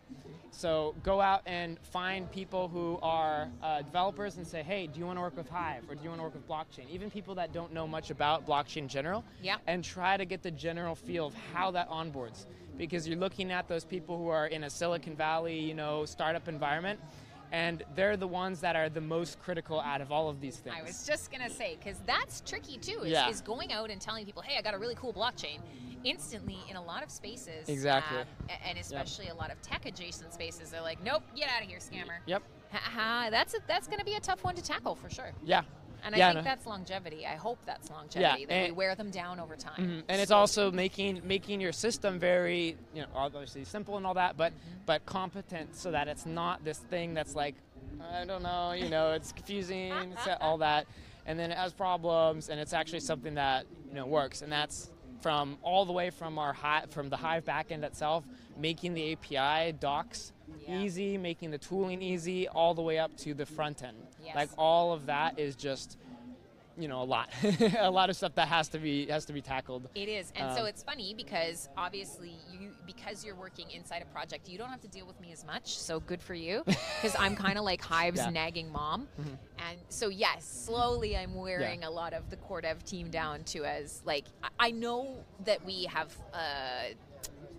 Kind of documentation within the code. If you're reading through core code and stuff like that, you'll find information. But the reality is those are not the people we're going to get. And I think a great point, I'm assuming you might be talking about Simple Game, about the Unity SDK. So that's a big one. Let's put aside for a second the whole Unity thing right now. Yeah. And so for those of you guys watching, Unity is essentially a tool for building games. We'll keep it at a very simple level. Most of you probably know this. But the idea is how do we connect to those types of development services or engines where people are using them anyways? They're already building things. They already get it. How do we just help them add one more little connection and kind of pull Hive in? Where, okay, I don't necessarily need to understand all of Hive, but I know I can pull somebody's entire friends list and their username and then potentially monetize that later on. But how do I just pull those two things? So I think it's a good idea is how do we target tools, engines that already exist in the tech and development space and just kind of worm our way in. It's a terrible kind of like way of approaching it. Yeah. But sometimes you don't need to teach blockchain first. Yeah, exactly. Like your user-facing stuff should be pretty simple. And like with the thing I was talking about, VSC, the resource allocation to authorize a transaction is run a Web2 request, get a code, enter it into your transaction, which happens all in the back end. Use it as you see it, and boom, now you have an on-chain transaction. Yeah. Not even the on-chain involvement. You just say, hey, here's my code, and then here's my transaction, and now you have on-chain without actually needing a delegation or an account or stake credits. Because that's definitely a tricky part of our ecosystem.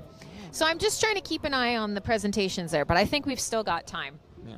So, you know, the more we talk, the more we kind of get through the techie stuff, and then we just get to ask, like, the fun stuff. So while you've got people, what do you want to talk about? What's something that interests you? Because if not, you're going to start getting my random questions that I lob at you again. Oh, we could do random questions. Well, let's have Neo. Just double check if there's any questions in the chat for us, because we've been asking some techie stuff. He's not going to do it. He's not going to look at your questions, guys. He says he's going to look, but he's not going to look. He's too busy. Now he's coming over. Now he's doing it. We're just saying check on chat. Yeah. We're talking about some tech stuff. No, there is nothing on the chat at the moment. All right, so it's up to me. It's up to me. It's up to me to keep things rolling. Yeah. So now we get into the get to know Vault-Tec stuff. So first time to Mexico? Well, first actual time, but I've been in the country. There's probably a record of it somewhere that I've been in the country, but I haven't actually been here. So yeah, first actual time. So you came in last night. What do you think? It's pretty beautiful, hey? Yeah, you could come down here because I mean this is decently close for you. Yeah. And so first HiveFest set of parties. Are you looking forward to the Free Chain documentary? Are you sticking around for that? Yeah, no, I rearranged. I saw that there was a bunch of stuff there, and so I rearranged the hotel and my Airbnb and all that on the going back side. So it's like, all right, well, I'll just stay the extra day. Good for you. Yeah. So I'm not. Oh, wait. There is a question. There we go. From Jon Snow. Oh, from John. Any updates to share about 3Speak? Okay. Gotta switch gears here. Yeah, so for 3Speak, we're right now working on the refactored version, which we're getting really close to releasing that over the next couple of weeks to months. So that's going to feature an all-new UI that's built with the new backend, and that also supports off-chain accounts. So everything like with the Ethereum logins, and it's posted off-chain, and completely new login system, so you no longer have this weird email password thing where you have to log in with your email and then I'm not gonna lie, I struggled with that when I first made an account. Yeah. I ended up making like an account and it wasn't linked to my Hive account. So. Yeah, so it's gonna be very simple. You can still log in with email password for the legacy users and people that just want that, but it's native, like you log in with Keychain and that's it, or you log in with Ethereum or some other SSO providers. It's looking like we'll also do part of that launch. Also, log in with social. Oh yeah, great. So like logging in with like Discord or Google or Facebook. Yeah. So that looks like promising. We have the UI stuff right now done. It's just about getting it all finished. I mean, that's the thing, right? Smooth that path in, make everything look good, make everything easy. Yeah, no, exactly. What about Hive Authentication Service? Hive Authentication Service, I think we'll have another variant of that too in there, because it will be like a section that's just like login with Hive, and it's like Keychain, Hive Auth, Hive Signer, whatever else you want to have in there, and then options, and then you can pick whatever you want there. Excellent, so, excellent. So I'm just I think they're collecting questions towards the end of Brian of London's interview, so we're slowly coming towards the end of your time with us. But I feel like we should both peer pressure block trades into coming on air. So anybody who's watching right now, leave some comments and ask block trades to come sit as well, because he's avoiding it. He's standing over here, but we'd like to bring him over so you guys can put him in the hot seat. But he's avoiding it right now. So, yeah, I mean, now that I've asked you a bunch of dumb questions, do you want to turn the tables on me? You don't have to, but it is an option if you would like. I don't even know what to, well, I don't even know what I'd really ask you. Right? Interviewing is hard. Yeah. This is a difficult thing, for sure. I mean, how do you like being the face of Hive? I hate it. It's awful. It's absolutely awful. No, it's, yeah, it is. It's awful. Because I think there's a very large diversity of opinions on this chain, and I have a pretty strong version myself, and I don't want to shape Hive too dramatically towards my, you know, my views. Mine are just one of so many. So it sounds like we're getting some applause. I think we're gonna bring Brian over, so wave goodbye to everybody. Right. Thank you for chatting with us. And of course, if you wanted to check out the rest of Vault-Tec's presentation, they will be on the YouTube, and there will be replays of this available to you. So if you missed all the cool stuff about VSC, this is your guy. Yep, and go to vsc.eco. Also look on peakd, vsc.network. We released the draft proposal last night at midnight, 5 minutes after midnight. There you go. Technically today. The freshest. The freshest of fresh. The draft proposal. So take a look at that. It'll be in comment period over the next 2 or 3 weeks, and then I'll do an actual final draft that has an amount attached to it. Smart. And then, now we'll have a proposal for VSC funding. All right, so get in there, check it out. Always want to get the people into the proposal system. So, all right, we're going to get you handed off, my dear. Let's see what Brian's doing. And if you're a developer and you want to work with VSC, vsc.eco/jobs, and we have an application form. Heck yeah, jobs on chain, jobs on chain. Okay, bye, thanks. We're going to try and get Brian of London in here. He just finished up his presentation. Neo also. It's almost like it's his stream. Hello. Hello. Hello. Yes, so as you can see, we got the most famous Brian of London up here, right? In his Indiana Jones hat. Like, yes, exactly. Yeah, V for V, value for value, Podping, and he will tell you what he's actually doing. So thank you for being on the show. Hello, everybody. Brian of Mexico. Brian of Mexico. So I am you Brian just in Mexico. Brian in Mexico. You see? Brian of London in Mexico. That's right. That's a long one. We'll truncate that. So you just finished your presentation on the main stage, and so some people are here. This is the chill out zone. This is much less, you know, much less formal. We're just hanging. It's also in the shade. Our yes, we moved earlier because holy heck, I don't know about you, I'm burnt to a crisp. Being a redhead in Mexico is not working out for me, guys. It's not going well. So for you, I mean, better. I'm a little bit better because I've been 15 years in Israel, so yeah, I've had to acclimatize a bit. You've had to kill all your nerve endings in your skin. You know this. No, I'm an African. Tell everybody your heritage. I was born in South Africa, which makes me. Well, I'm not no longer a card-carrying South African, but I was a South African. So I'm an African Jew. All right, fair enough. So you at least are not going to burst into flames beside me as we're going. Perfect. No. That's not good. It's not good for ratings. Or maybe it would be. But so now you have just come through your presentation. You have so much stuff on the go. And all of them are really cool, and they all kind of tie in together. You can use them as a suite, but I think probably the one to start with is V for V app. So, you know, in this informal space, just kind of give people a heads up of what that is if they don't know what it is yet. Okay, V for V.app. The name value for value is actually part of what I was just talking about in music, but we'll get to that. V for V.app is a simple way to use something called the Lightning Network. And the Lightning Network is a so-called layer 2 on Bitcoin. Yes. So-called, I say, because... A little centralizey.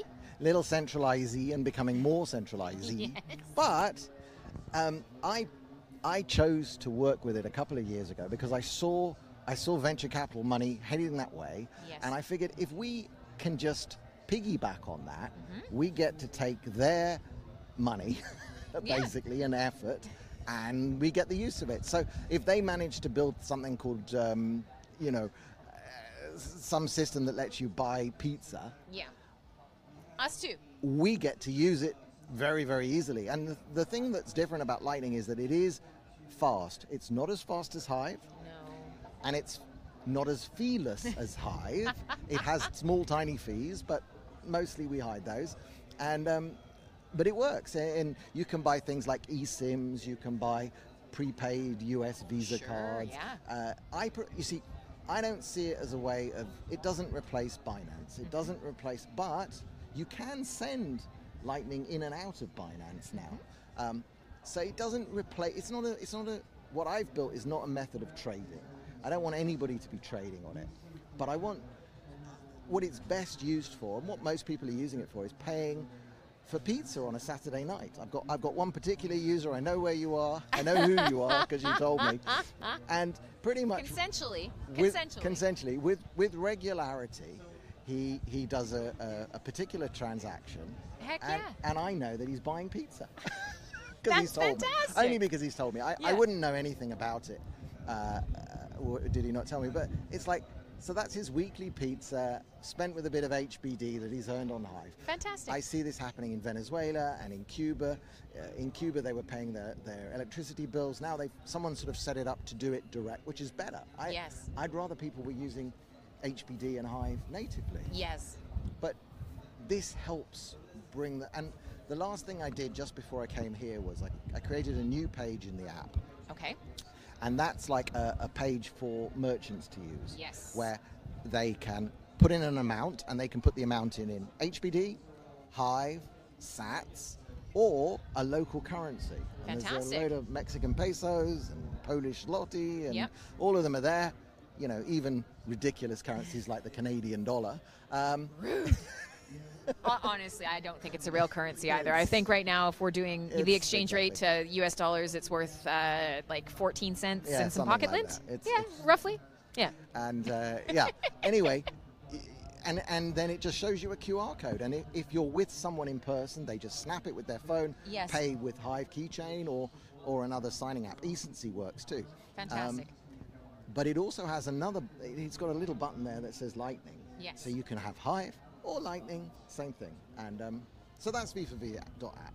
Yeah, yeah. And there's a DHF proposal, which I'm always looking for votes for. Now's the time. Shill 'em. Go ahead. And proposal 265, hit vote or unvote the return proposal if you... That would do the same. No, look, that helps me a lot to dedicate as much time as I do. Yeah. And, you know, trips like to this, which... is a heck of an extravagance, especially from Israel. It's, you know, I can't compete with the Philippines guys or the New Zealand, but I came a long way. You did. Okay, but what I actually just talked about now is not on Hive. Yes. But the reason I talked about it here was because it's something I want Hive to do. I think that's valid. I think that's what we should be doing, is always driving forward. So give them the old elevator pitch. So. What we've been working on in podcasting for a couple of years is being able to send value along with podcasts. You listen to a podcast and you send value. And people do this with Task and John G. Olson. Golson. I call him Golson too, actually, in my head. I read it that way. Sorry, John. John Golson. And people send them sats. And I convert it into Hive and they get HBD. Yeah. Perfect. What we're doing now is doing that for music. So you publish your music, so an album is like a podcast. Yes. Each track is like a new episode. Mm-hmm. And you publish all the tracks, and you publish the albums, and then there's a way of grouping albums by one artist. Yes. And within each track, you put a value block. And the value can go to a Lightning address, or I operate a Hive. So you can just literally put your Hive name in there. Perfect. And then there's a bunch of players that are coming up now: Fountain, Podverse, CurioCaster, Castomatic. These are all apps that recognize this format, recognize the music, and play music. And what this is it's small right now, but there's more than 5,000 tracks in it. Yes. but the artists are connected directly to their audience. No ASCAP, BMI, EMI, yes, Polygon. None of those guys get any. None of those. None of the suits. It's we huge. Are cutting the suits and the Spotify's and the Apple Music's. We're cutting them out of the loop. Yep. And I presented it here because we don't really have tools on this for Hive. Yes. But we could. Yeah. And so that's why I'm presenting, because I just want more devs to come and say, hey, I think I can build a front end for that bit. Yep. And we can start hosting music, and we could build a fantastic music publishing front end for this. And all the protocol level stuff, it's done. Yes. It's there, and I can show you the documentation and how to do it. And then what we bring to it, what isn't there now, is we bring the community, we bring the commenting, we bring the feedback loops that make all of this. And then an artist gets to have their music in one place, monetize the music in one place, and build community. Of course. And, sell the T-shirts. I mean, the stuff we were hearing earlier about shops. That's where you sell the merch. That's how you do it. Absolutely. All of it can be centered on a Hive account. It's really interesting because, of course, when we get out there, people go, okay, what does Hive do? And you can't just be like, everything, even though it's true. It's a really bad answer. But when you start kind of connecting these dots, that's really where things come together is, yes, I make music. Yes, I need to connect to people who listen to my music. Yes, people who listen to my music want to buy merch. Yes, they want to write about my... And all of a sudden you do. A feedback loop is a great way of putting it. But again, it comes back to that idea of circular economies. And if you guys are watching the streams today, you're going to hear that a lot. The idea of generating value inside an ecosystem and then spending it again. And everybody kind of creating a new economy and opting out of a fiat one.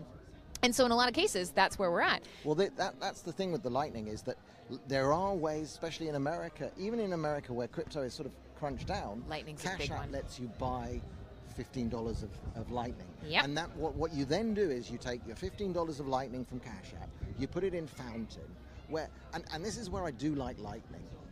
And I wouldn't even want to replace Lightning with Hive. Yeah. Because for those disposable wallets that you keep in your podcasting app, Lightning is actually pretty good. Yeah. You put $15 in, when it's gone you top it up and put $15 more.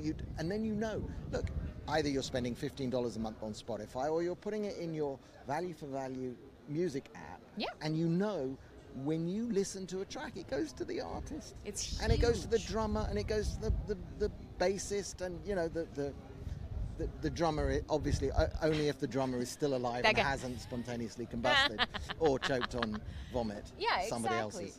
Yeah. So, I mean, yeah, it's funny to think of. And, of course, we're actually, like, knocking down the house back here. But it is. It's funny. I love technical. I'm going to lean back. I'm now tired. Okay, so I'm gonna let you know. Just remember the cameras are gonna look directly up your nose. So as long as you're accepting of that and you've done some good, I haven't waxed recently. Yeah, you've done some good manscaping, then you're good. But yeah, so for me, I think this is a great idea. And of course, you guys that are watching, a question. Yes. Yeah, let's do it. So, Brian, how do you see Hive in 5 years? I mean, comprehensively, as a blockchain and as a coin in the market, how much do you think it will reach in 5 years? $3, $5, or $10? Not financial advice. Not financial advice. Do you know what? I so don't care about the token price. Yeah. Okay. I only care about utility. And I mean, that's one of the things. I think, not to be too bold, but Podping, which is one of the underlying technologies of podcasting 2.0. Yeah. And none of you need to know what it is or how it works, but I'm telling you this, it will be a core protocol of the internet. It already kind of is heading that way. It's used hugely. Yeah. Hugely. I think it's doing between 2,000 and 3,000 transactions an hour. Wild. And it has been doing that for 2 years without missing. So this is great because I use this example a lot, and I know we're getting off the question and we'll come back to the question. But so often, when I'm talking to people about scalability and whatever, these types of examples are so valuable. So Splinterlands, 2 billion on-chain, billion with a B, on-chain transactions, zero fees paid. 3,000 transactions an hour, every hour for 2 solid years. Zero fees paid. Yeah. That's wild. I don't like to tell people it's zero fees paid, but for the investment of about $4,000 held, yep. And that $4,000 is mine. It's still. You are not meant to have a background. It's gone. It's gone. The background's nice enough. It's fine. We got a cactus behind us. Let's just look at the cactus. Forget it. The point is just holding Hive is what is necessary. Absolutely. So that's why token price, look, of course, when Moon, I'd love to buy a Lamborghini, but it's not on my roadmap immediately. Yes. A house would be good, but these are, I don't foresee cashing out so much, but I think at some point, a tipping point happens, and Podping is one of those things, Splinterlands. These are proper business use cases that can't be done any other way. And what Podping is interesting is that it's being used. I would say that there are now 10 or 12 real companies that make real profits, that serve real podcast hosting companies and indexing systems that rely on Podping, and so therefore they rely on Hive, and they might not even realize it, but it's true. They would miss it if it were gone, and that means that they literally know that they would pay to have it, even if right now I don't make them pay. Well, and that's the first step, right, is getting people to understand value beyond value, and we talk about that a lot, where a lot of blockchains are built specifically for a financial number from here to there, and that's it. And of course, everything we're building here encompasses so much more than that. But and coming back around, there was a point where you said, well, I don't want Hive to be Lightning. And I actually agree with that. And it can be a contentious statement in our ecosystem because everybody loves Hive. You want to be a maxi. I'm a crypto maxi, and I believe very strongly that where our matches in the future are will be, Hive does things that no other blockchain does. So find other blockchains, find other businesses, and be like, here's the solution that you've been missing. Just grab it and take it. So, I mean, I envision the same world where a lot of these things are intertwined and they're working really well together. Is there another sort of blockchain or another like dream use case where you would see Hive kind of slotting into as a missing link? You know? Well, the music is particularly important. Of course, because it does combine the financial side that we're good at and the social side that we're good at, and nothing else beats it. Yep. Now, the Lightning for the micropayments, hour by hour, minute by minute, it's got its place. Mm-hmm. I struggle to see the point of a lot of blockchain stuff, I must admit. It's true. Especially, DeFi, it just seems to be a great way to get scammed, but and I'm a great fan of the idea of NFTs, of sort of monetizing achievement and ownership of digital items, but unfortunately, the Ethereum people have just not been good students. I think. Well, and it's tricky because again, we're talking about human nature, and I think they're finishing up over there, so we'll come kind of to the. Well, it's fine. You watch it after. Conference time is always tricky. You're pulled in every direction, and people would have been deprived of your insights. So suck it up. You get to watch that one on the replay. I will. But yeah, so they'll ask a couple questions, but just kind of coming back around is. We're finishing up here. What have you got going on for the last bit of the year? So you're here in sunny Mexico, and then what are you doing for the rest of the year? Well, I'm back to Israel, but I've got a few days here. Yeah. I've got to say that I just raise this mostly for Andrew if he ever sees this. This weekend was slightly problematic because of Yom Kippur. Of course. So it's Yom Kippur on Sunday night into Monday. And are you going to observe or? Well, it's very difficult to sort of go on a full fast when you're not in the setting of going to a synagogue and all that stuff. Mm-hmm. So I don't know what I'll do. I'll find my own internal way to to observe what it means. So that was problematic. But, I understand these things. Scheduling is never easy for a large group. That's a long-term goal. Because, of course, yeah. Because there's certain skills that I've had to learn running the Lightning side that I will have to pass on and I don't know. I haven't met anyone who wants to learn them yet. That's just it. You're going to have to educate for two blockchains.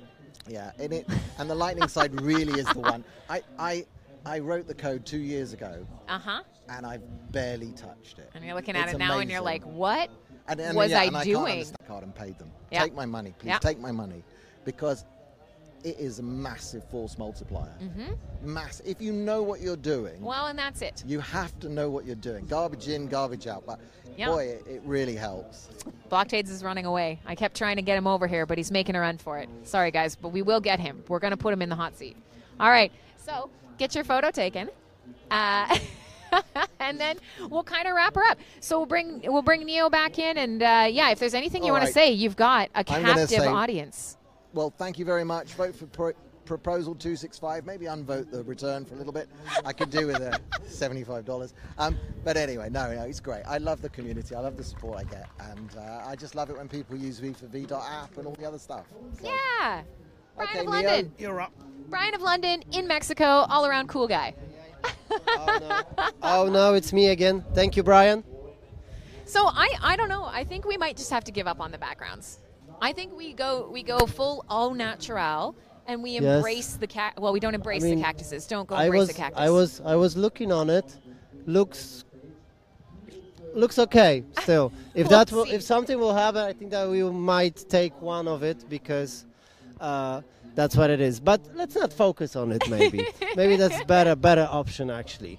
I got this idea because you probably seen. Crimson Clad, like talking all day about and asking the questions, and I will ask you the question right now. Okay. How do you feel at HiveFest? How's the event? What's your maybe there's something that you would like to share? I don't know. Is your the journey here was? I know it was. There was some issues right over there. Well, if you would like to share something about it, I think that might be cool for our audience to see because sometimes it's for myself as well. My journey was I'm not saying super long, but was also I spent 6 hours at the airport waiting for connection. In Mexico, so tell us what happened with you.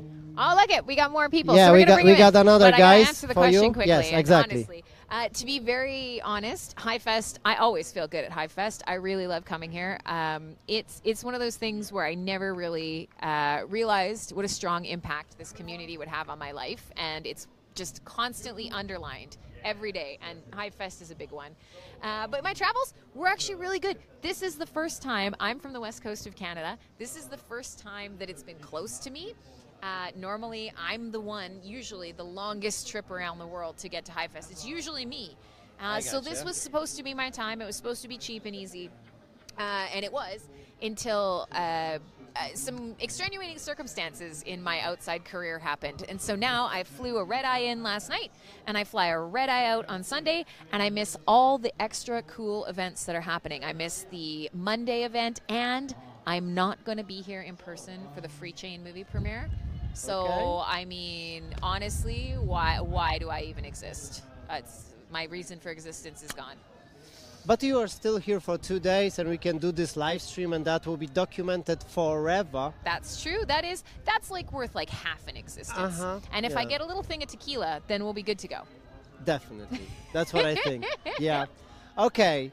We've got for you Disregard Fiat and Mark over here. They're just waiting to jump in. So I will allow them to come. I just think how we will fit all of us together, but you can probably sit maybe here at the front. Everybody's making it. Yeah, Manu, you can jump in if you want as well. Manu was just here kicking it. Okay, yeah. It's good, if you would like to. Guys, come in. Yeah, yes, there's two. Yes, forget Hive's top model. Two of you. Now we've got the Hive Playboy. It's the Hive Playboy calendar. Yes, exactly. That's the Hive Playboy calendar. we've got March and April here. Yeah, we're taking applications for the rest of the month. Exactly. Yeah. September and October. Yeah. So I mean, should we even ask you guys questions? Do you just want to sit there and look pretty? You just want to look pretty for a while. Okay, so we've opted out. So right. You guys just got off the stage. You just did a presentation. Do you want to tell the people who were here kicking it on the live stream what you were talking about? Do you want to do that? Because yeah, I mean, it could be you've got these nice honeycomb shirts on. Yeah, I feel like we talked about stuff. I can see this is going to be an absolutely thrilling and like interview.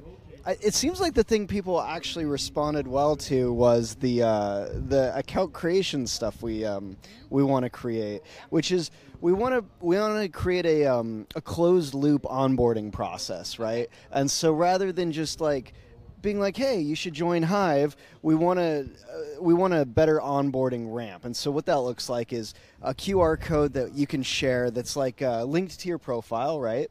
It just takes you to your contact card, nothing special there. But if you don't have an account, you would be taken into an onboarding flow where all you need to do is choose a username and copy your password somewhere. And the person whose QR code you scanned, who's recruiting you onto the blockchain, they're going to get a notification to approve that account request, yes, either using their ACTs or Hive. And if they don't have any resources, they could forward that request on to, you know, maybe a sponsor account that has hundreds of ACTs. And so, and the person who signed up will see that their status is pending. They won't be wondering what's going on, yeah, right? And once they're approved, they'll be notified of that. So it's just closing the loop on when you're trying to recruit somebody onto the blockchain. You're explaining how great it is, and then they go try and actually join the blockchain, and it you know, there's definitely a breakdown there, yeah, for sure. So exactly. Hang on here for a second, because of course this is a concept that I'm familiar with too, just because I really like Hive Invite. This is one of those things. Yeah. It's a tool for you guys watching. All of these tools kind of allow you to let somebody else create an account. You broadcast the transaction, but you never deal with their keys, and I think that's a big one, because up until this point, a lot of the time, you know, you as a creating an account would have to have some contact with keys, which we don't want.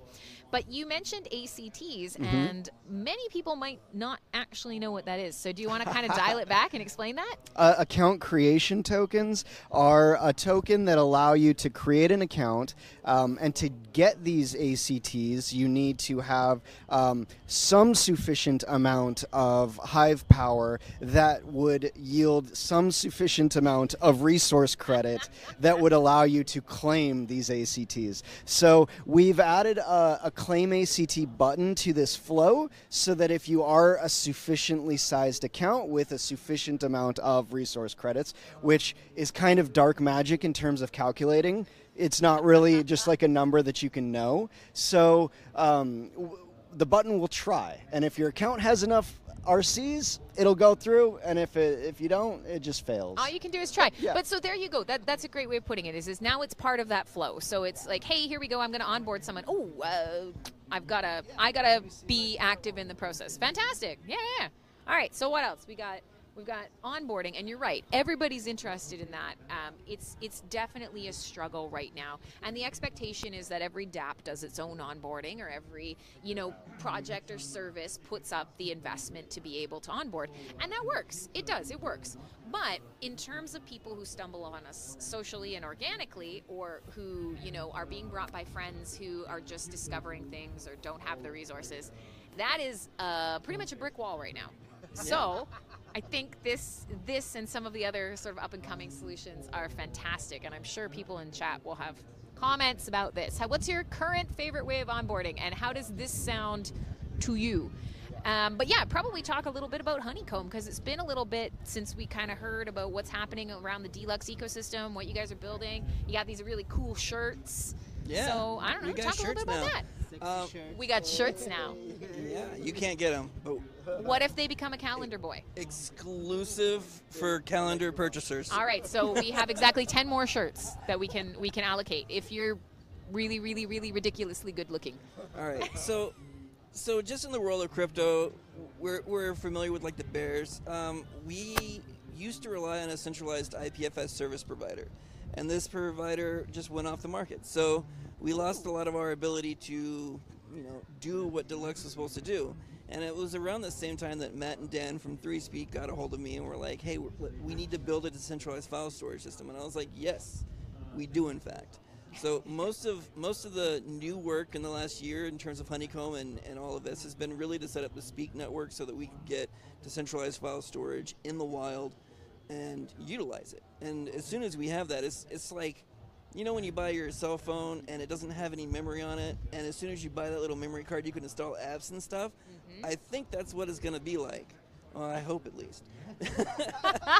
But yeah, right now you have this Hive thing, and you're like, oh, cool, I can make a phone call with it. But hopefully in the future it'll be like, oh, I can play Flappy Bird with this, where it's really important. So I love this metaphor. I'm not saying it ages you, but it may age you slightly. I mean, that's all I know is Flappy Bird 2, so don't get me wrong. I'm right there with you. I'm old. What is the hot mobile thing for kids now? OnlyFans. Oh, no. Fair enough. Do you have an equivalent for that? Oh yeah, Hive Calendar Boys. It already started just now. All right, yeah. All right, fair enough. Maybe we can ask you guys actually. Yeah. Maybe because I seen this idea that you said about having us, if you have some spare storage on your hard drive, right? What you we can talk about the storage, right? About how people can actually like basically have the hard drive somewhere there, and they can basically like use it and just for actually earning crypto, like in real life. So this is going back to the Speak Network, and what anybody should be able to do is say, like, I'm going to store things that I'm interested in. So you store it. Now, the thing that makes proof of access work is that there are elected people called validators who will ask the people who say they're going to store a file to prove that they have that file. There's going to be some crypto magic in there to get a pseudorandom code that everybody can verify, and that code will help the actual file content develop a certain number that will only work with that first input from the validator. And at that point, you send that hash back to the validator who asked you to prove that you have the content, and all of the people who have that content will have roughly the same number, which means we can verify. If anybody else asks that person if they have that content, it'll have a different key, it'll come back with a different response. So you, as a person who's supposed to hold a 1,000 gigabyte file, won't be able to just store a key and say, like, oh, of course I have this 1,000 gigabyte file. But the proof for this is still just that short little thing that we have to, anytime the lottery comes up. And so those lottery, it's like a raffle. You just put all of the tickets in there and it comes out and you're like, all right, you had 2% of the file stored, so you get 2% of the rewards. And that's really it is. That's all it is. If you have space on your hard drive and an internet connection, you will be able to sell that space, and that's just how it'll work.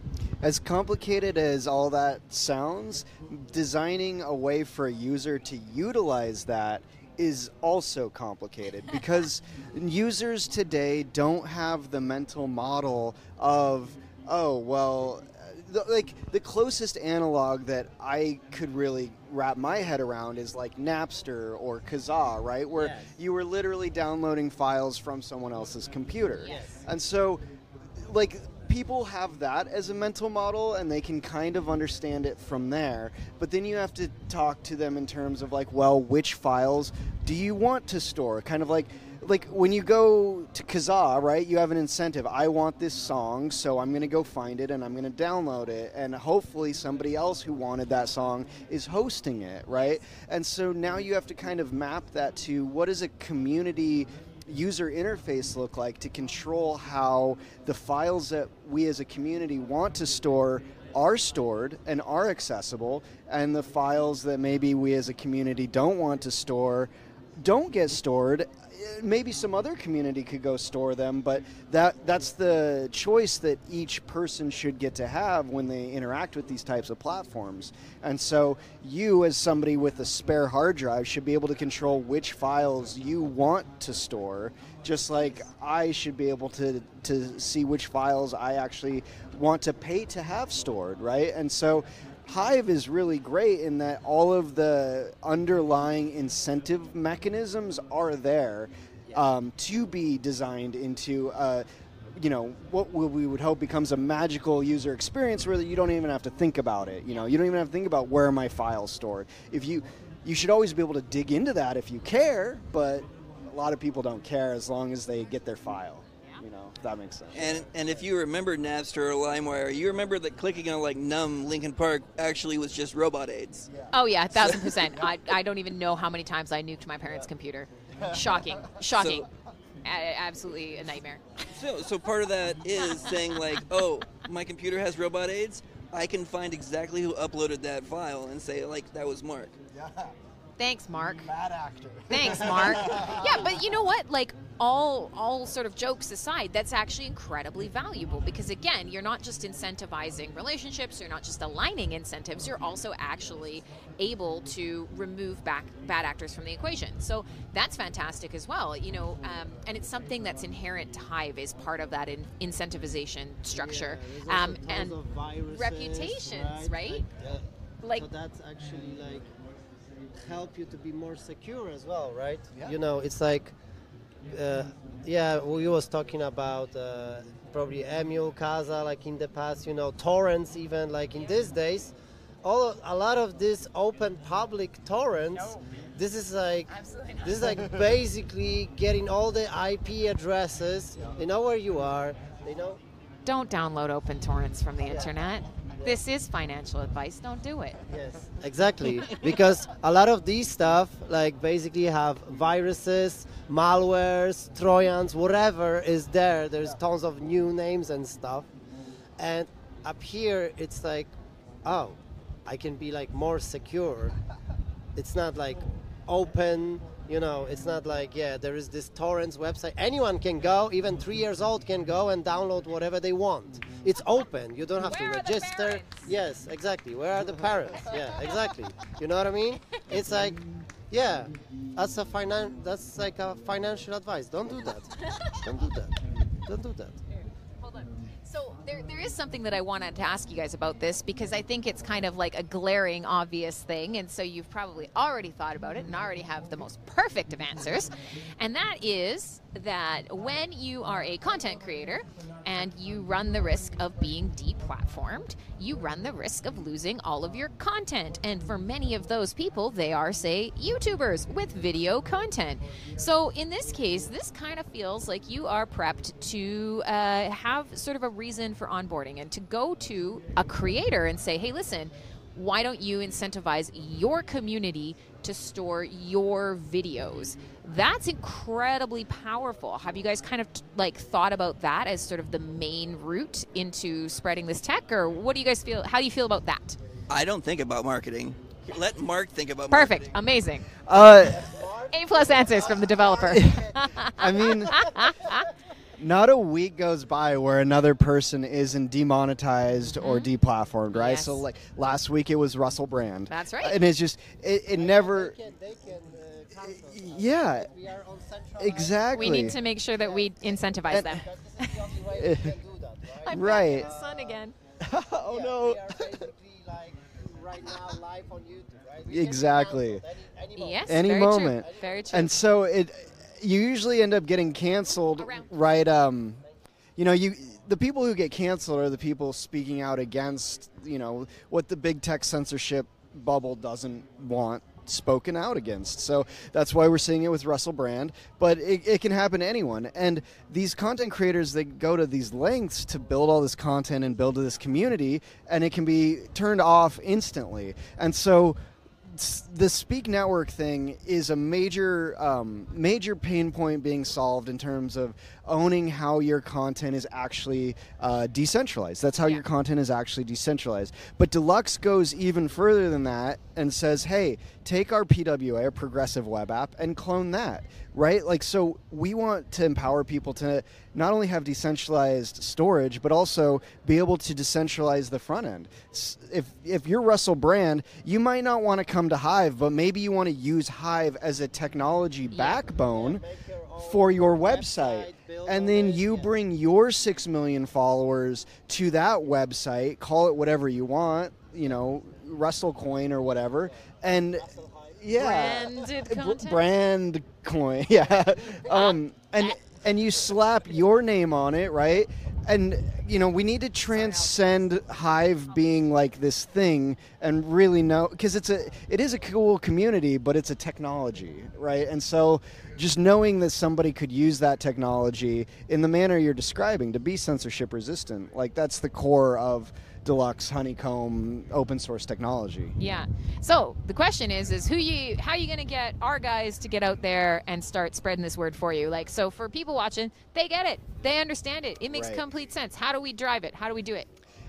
We need to focus on features, again, not on technologies. So that's why when we talk about features, we talk about censorship resistance. We talk about decentralized file storage. We talk about the fact that you can post any type of content, photo, video, augmented reality, virtual reality, extended reality, Apple's headsets coming next year, right? So really staying on the cutting edge of like, what are all the types of content people actually want to make? What are all the types of experiences people actually want to consume?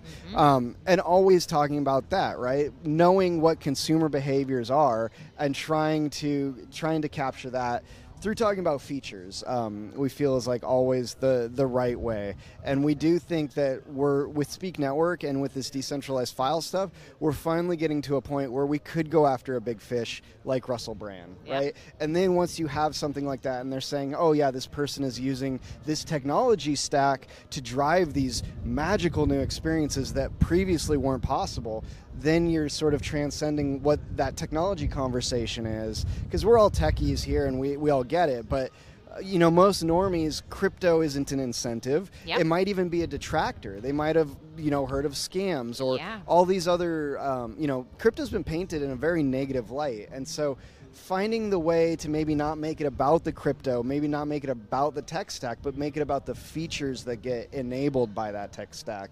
You know, that's what Apple's always done really good at, and that's what I think the best marketers do. They hit on that insight of what is that moment, that aha thing that gives, you know, a person that pregnant pause of like, oh, this is working in a way that I never thought it was possible. Yeah, yeah, absolutely. Cool. Awesome. Cool, guys. Awesome, guys. Hold on. Doing, like, you're actually creating your own matrix. Matrix. I'm gonna be the annoying guy because I obviously really love the VR aspect of things, and I know that's sort of out of focus for, you know, given that this is the cool stuff that you're working on. But like, is there any other Deluxe VR AR news? His face, if he could light me on fire right now. Absolutely. Ah, yes! Yes! You can sit down here and actually say this news. Actually stand up in the right moment. Well, we already know that Meta changed their entire name to Meta just to take part in like the metaverse and to try to own it. And according to them, they spent and lost billions of dollars on this because it is what it is, but now we really think that there's gonna be like a defining moment when the Apple Vision Pro gets released, and we think the space is gonna be ripe for the innovation that we can provide within the next 2 years. All right. Look at this, you're gonna get a chair. Wow, thank you. Come on in. This is the chill stream. These guys, come wave for a second. These guys have been working all day. Oh, they're not going to do it. Just wave. You guys are part of the show. They're here. They're watching us. They're listening to us all day. The live streaming crew is amazing. So, gracias, guys. You are awesome. You get a chair, but you don't get a mic. I'll say some more. This is a great point, and I think this is a big pivot. I mean, Apple, whether we like it or not, Apple tech drives adoption. Is that fair to say? What they're gunning for is another iPhone moment, right? And so there were smartphones that existed before the iPhone, but the iPhone made it a required technology. Once you had people in your office using an iPhone, once the white collar working class sort of adopted it, it went crazy, and so. Apple's really hoping for another iPhone moment with the headset, where if they could just get enough initial users on board, then that's going to create a feedback loop of everybody wanting to hop on board. And so they really are going to try and create another iPhone moment here, where if you watch their keynote, it was not about gaming. It was about using FaceTime and iMessage and productivity, all of the things Meta was pitching for years, but never had any of the like actual services in place. And also, they're just really uncool. Oh yeah, they're so like, but terminally uncool. But they sold 20 million headsets. That's true. So I mean, they did prove a market, but VCs, the money has kind of left the space. Yeah. And so Apple announcing their headset is going to cause a lot of money to come back into the space. That's going to cause VCs to come back into the space. And so where we see our opportunity is in this decentralized infrastructure, this decentralization of experiences. I mean, Deluxe on some level is a decentralized app store, right? So not just for AR and VR, but for any type of app experience. And one of the things we're going to be adding into that is when you publish any type of app on Deluxe, it's going to be a progressive web app that can do pretty much, that has the same capabilities that Deluxe proper does, right? So Deluxe is an app that makes other apps, and that starts to snowball. And once we're in this headset space where the user interfaces are going to be changing so fast, I mean, we can't even predict what user interfaces are going to look like. Right now, Apple is mapping their 2D interfaces into this headset, but but it's going to change so fast. And that's where Deluxe has always taken the position of, you know, literally decentralized, limitless user experiences. Like any type of... That's an acronym. Yeah. Just in case you didn't catch it. Yeah. Decentralized limitless user experiences. Deluxe. Yeah, flip the shirt around. Oh, here we go. This is what you came for. The calendar. the full calendar here we experience. Go. Here. Yeah. Yeah, you guys thought it was coming off, didn't you? There it is. Okay. There's so there the crystal ball. Deluxe IO. So, I mean, yeah, there's so much in this conversation. Gosh, we could have a whole live stream about this all today. I mean, even the same thing, Apple Watch. Nobody had a smartwatch. Nobody wanted a smartwatch, but they made a sexy-looking watch, and now everybody has a stupid watch and can't get away from every notification or what. Oh, my gosh, look at my sunburn. Yikes. So, yeah, that really – lobsters here. Yeah, it really – we are so white, and I'm allowed to say this. We're just – it's hard out here, and you guys can see I'm back in the sun again, so it's this is a never-ending battle. I'm going to have to grab the sombrero in a second. But so, yeah, there's... Oh, thank you. I want this one. You can't have that one. That's mine. I know, and now I got your sweat on my head, too. Proof of sweat. P-O-S. So while we're here and we're chatting about it, you kind of touched on a couple things there, but the big one is obviously dApps that make dApps.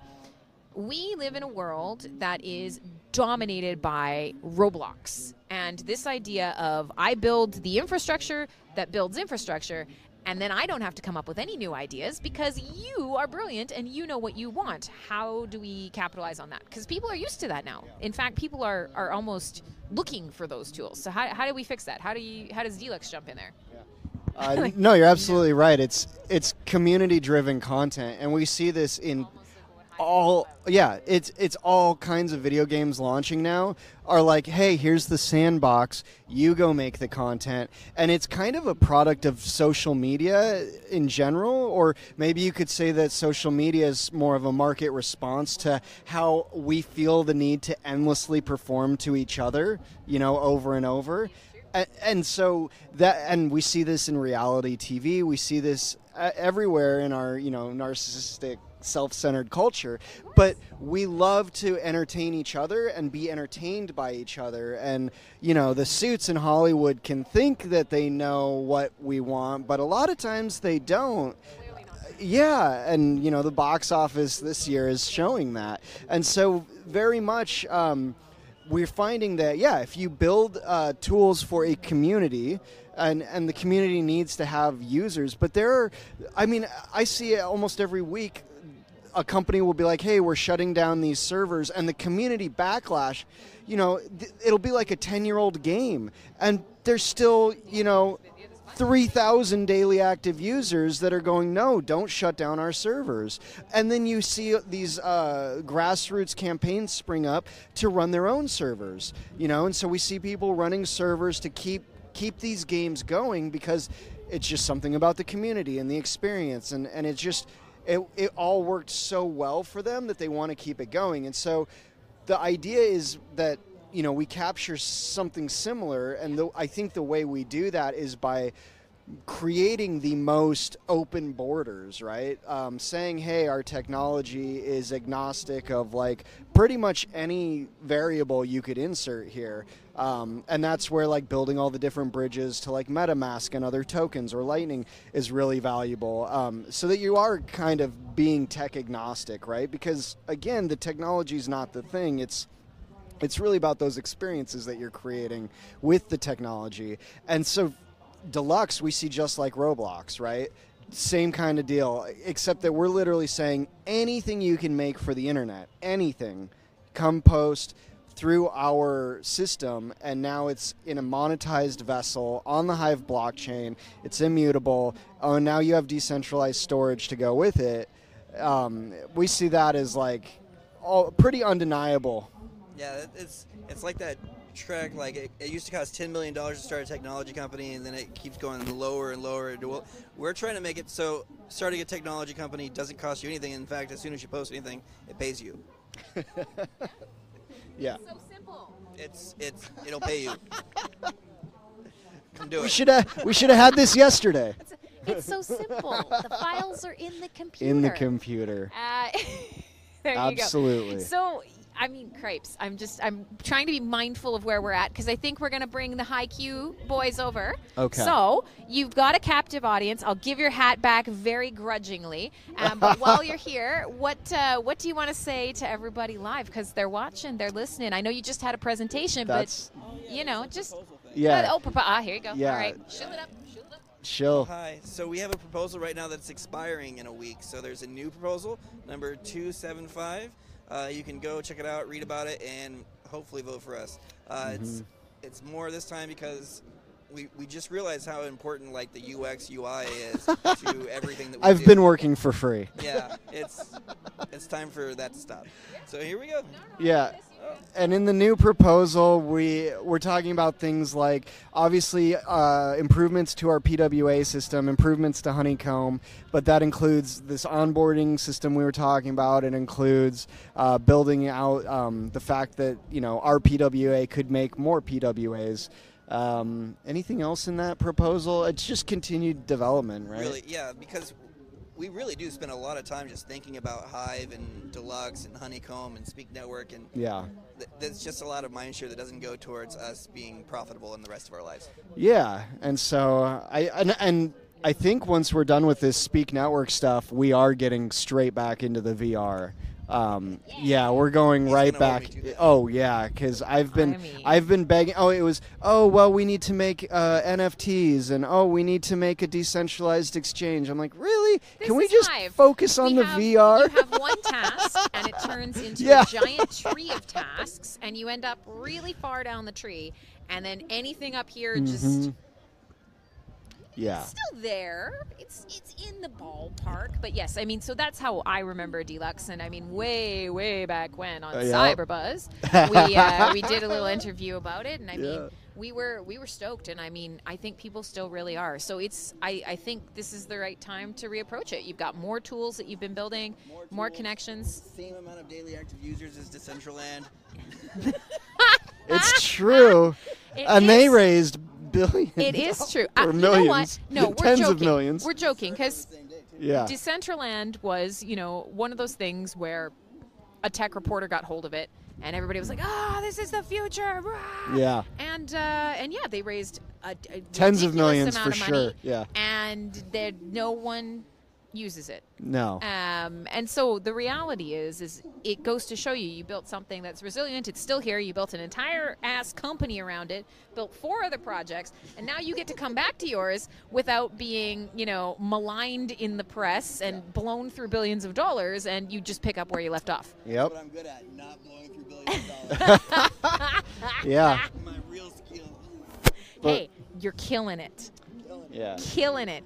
So the breeze is picking up. We're getting close to midday. We've got another sort of round table panel with a moderator. So we know people love to hop on off and check that out. I would love to just be out of the sun for a second. So I think Neo's going to take over, and we're going to kind of wrap up this stream for a little bit. A little bit. The boss will tell us. We're going to close, pause. This live stream. Yes, you're gonna have background, there'll be music, and we will come back.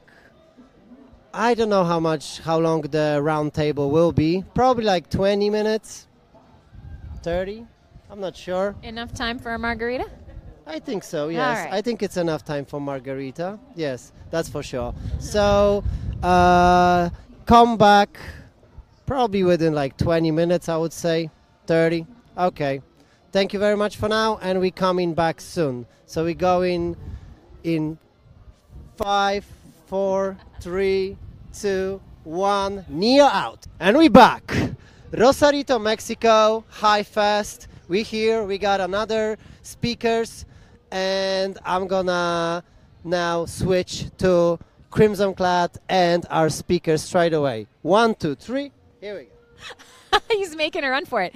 So you guys grabbed the mic, and you guys just got off the stage. The sun is shining. It's gorgeous. You guys had the craziest trip of all, so we'll talk about that a little bit. We'll talk about what you guys are doing, but why don't you introduce yourselves? Is it working? It is working. Okay. We just, we're broadcasting only to them. Okay. So imagine your voices booming out, because it is. Cool. Yeah, we are the guys from here. Yeah, we have guys and girls from HiQ, and we are. I'm one of the 40 members. Yeah, sorry. It's weird when you don't hear yourself. Yeah. I'm one of the core team members, Quickery, and yeah, we doing the magazine, and as Mom said in his presentation, we also do the game crafting. All right. So yes, we've got Quickery, and we've got. You say it's Smoms. I said Smooms. And it's Smoms? Yeah. Really? Yeah. How? Is that a German thing? Two O's is not an U? Yeah, you guys get umlauts. Yeah. It's the umlauts are like OE, and it's called Ö then. Oh, so that's how AE, it's like eh. Smooms. I like Smoo. Okay, Smooms. Everyone is calling me Smooms, so Smooms is okay, yeah. All right. Yeah, so I grew into that. Listen, it's very anglicized. You're just going to have to deal with it. Sorry. So you guys have lots of stuff on the go. You did a ton of work, and I'm going to try not to be really like every time. HiQ magazine, obviously very cool. My face is on it this year, which is exciting and also terrible. But yeah, so beautiful. It's like if you want to buy one, you can buy one, right? So if you're not here at HiveFest and you want all of the good stuff, and then also, I guess, my face. Then how would you do? How would you do that? Should we sell them sleeved already, or no in bulk? No, absolutely not. So we have a shop. It's called what's the URL of the shop? Hive-Miners-shop.io. Hive-Miners-shop.io. Hive Miners. I'm gonna clarify this. Miners with an E-R-S, right? Minus. Okay. Hive Miners, not Hive Miners. I think are there Hive Miners? So I bet there are, but let's not talk about them. So hive-shop.io, and you can buy Hive-related stuff there, like cups, T-shirts with the Hive logo, and we also sell the magazine on the site. You can only pay with Hive and HBD on the page. Perfect. Yeah, because we are Hive purists, so why should we accept a fiat? Perfect. So there you go. Everybody's always looking for Hive gear, so you guys have that. You've got the magazine. So this is becoming kind of an institution. You guys have now done this for a couple of Hive Fests, and you guys do on-chain editions, which I didn't realize until I started seeing you guys breaking some news around the platform, and some. You guys have a nose for the I was going to say scandals, but they're not really scandals, but interesting things happening around the platform. So you got more members of the team. Do you guys want to talk a little bit about how this came about? Because I'm sure a lot of people have never actually you know, realize that there's a physical magazine, but they've seen the digital one, so I know. Yes, yes. So, so basically, the whole idea of the physical magazine was that we split off back in the days from the other chain, and we never had a real live HiveFest until then, because there were some things happening around the world, because that could never happen. And yeah. Last year it was the first physical HiveFest, and we thought about. We should do something for the first physical HiveFest, because we were never a physical magazine, and we never did something like that either. And so we just did it as always. So we just thinking about stuff. Yeah, that this could be cool. Let's do that. And then we did it all on last minute, of course, because why not? Running late is our cardio, and it worked out. So this year the same procedure. Well, it's been really cool, and I mean, they look really nice. Like, again, I'm not biased because it's me on it, but they're beautiful quality. Like, you guys did really good work, and I know it's a lot of effort to do everything from typesetting to collecting ads to just getting things to fit on pages. Like, you think it's trouble formatting your blogs on Hive? This is that on steroids for sure. Yes. So this is really cool, but it's only sort of one part of your focus. And so for people who want to discover the magazine and what you guys do on Hive, where do they go? What do you've got a witness, you do, how often do you publish on Hive? Like, for some people, this is probably going to be the first time they've ever heard of the magazine. So I give them all the info. Yeah, I think we shill hard. Yeah. Look. Shill it up. Lay back, enjoy. He's got this. Now the travel begins. So he's got it. We have a landing page. It's like, take that. We have a landing page. The URL is like hiq-hive.com. Yep. Not miners. And there you can see what all our projects are at the moment. So, like she said, or like she already knew, we have the magazine on Hive for about 5 years now. I guess 5 years, yeah. October 2018. Basically from the beginning.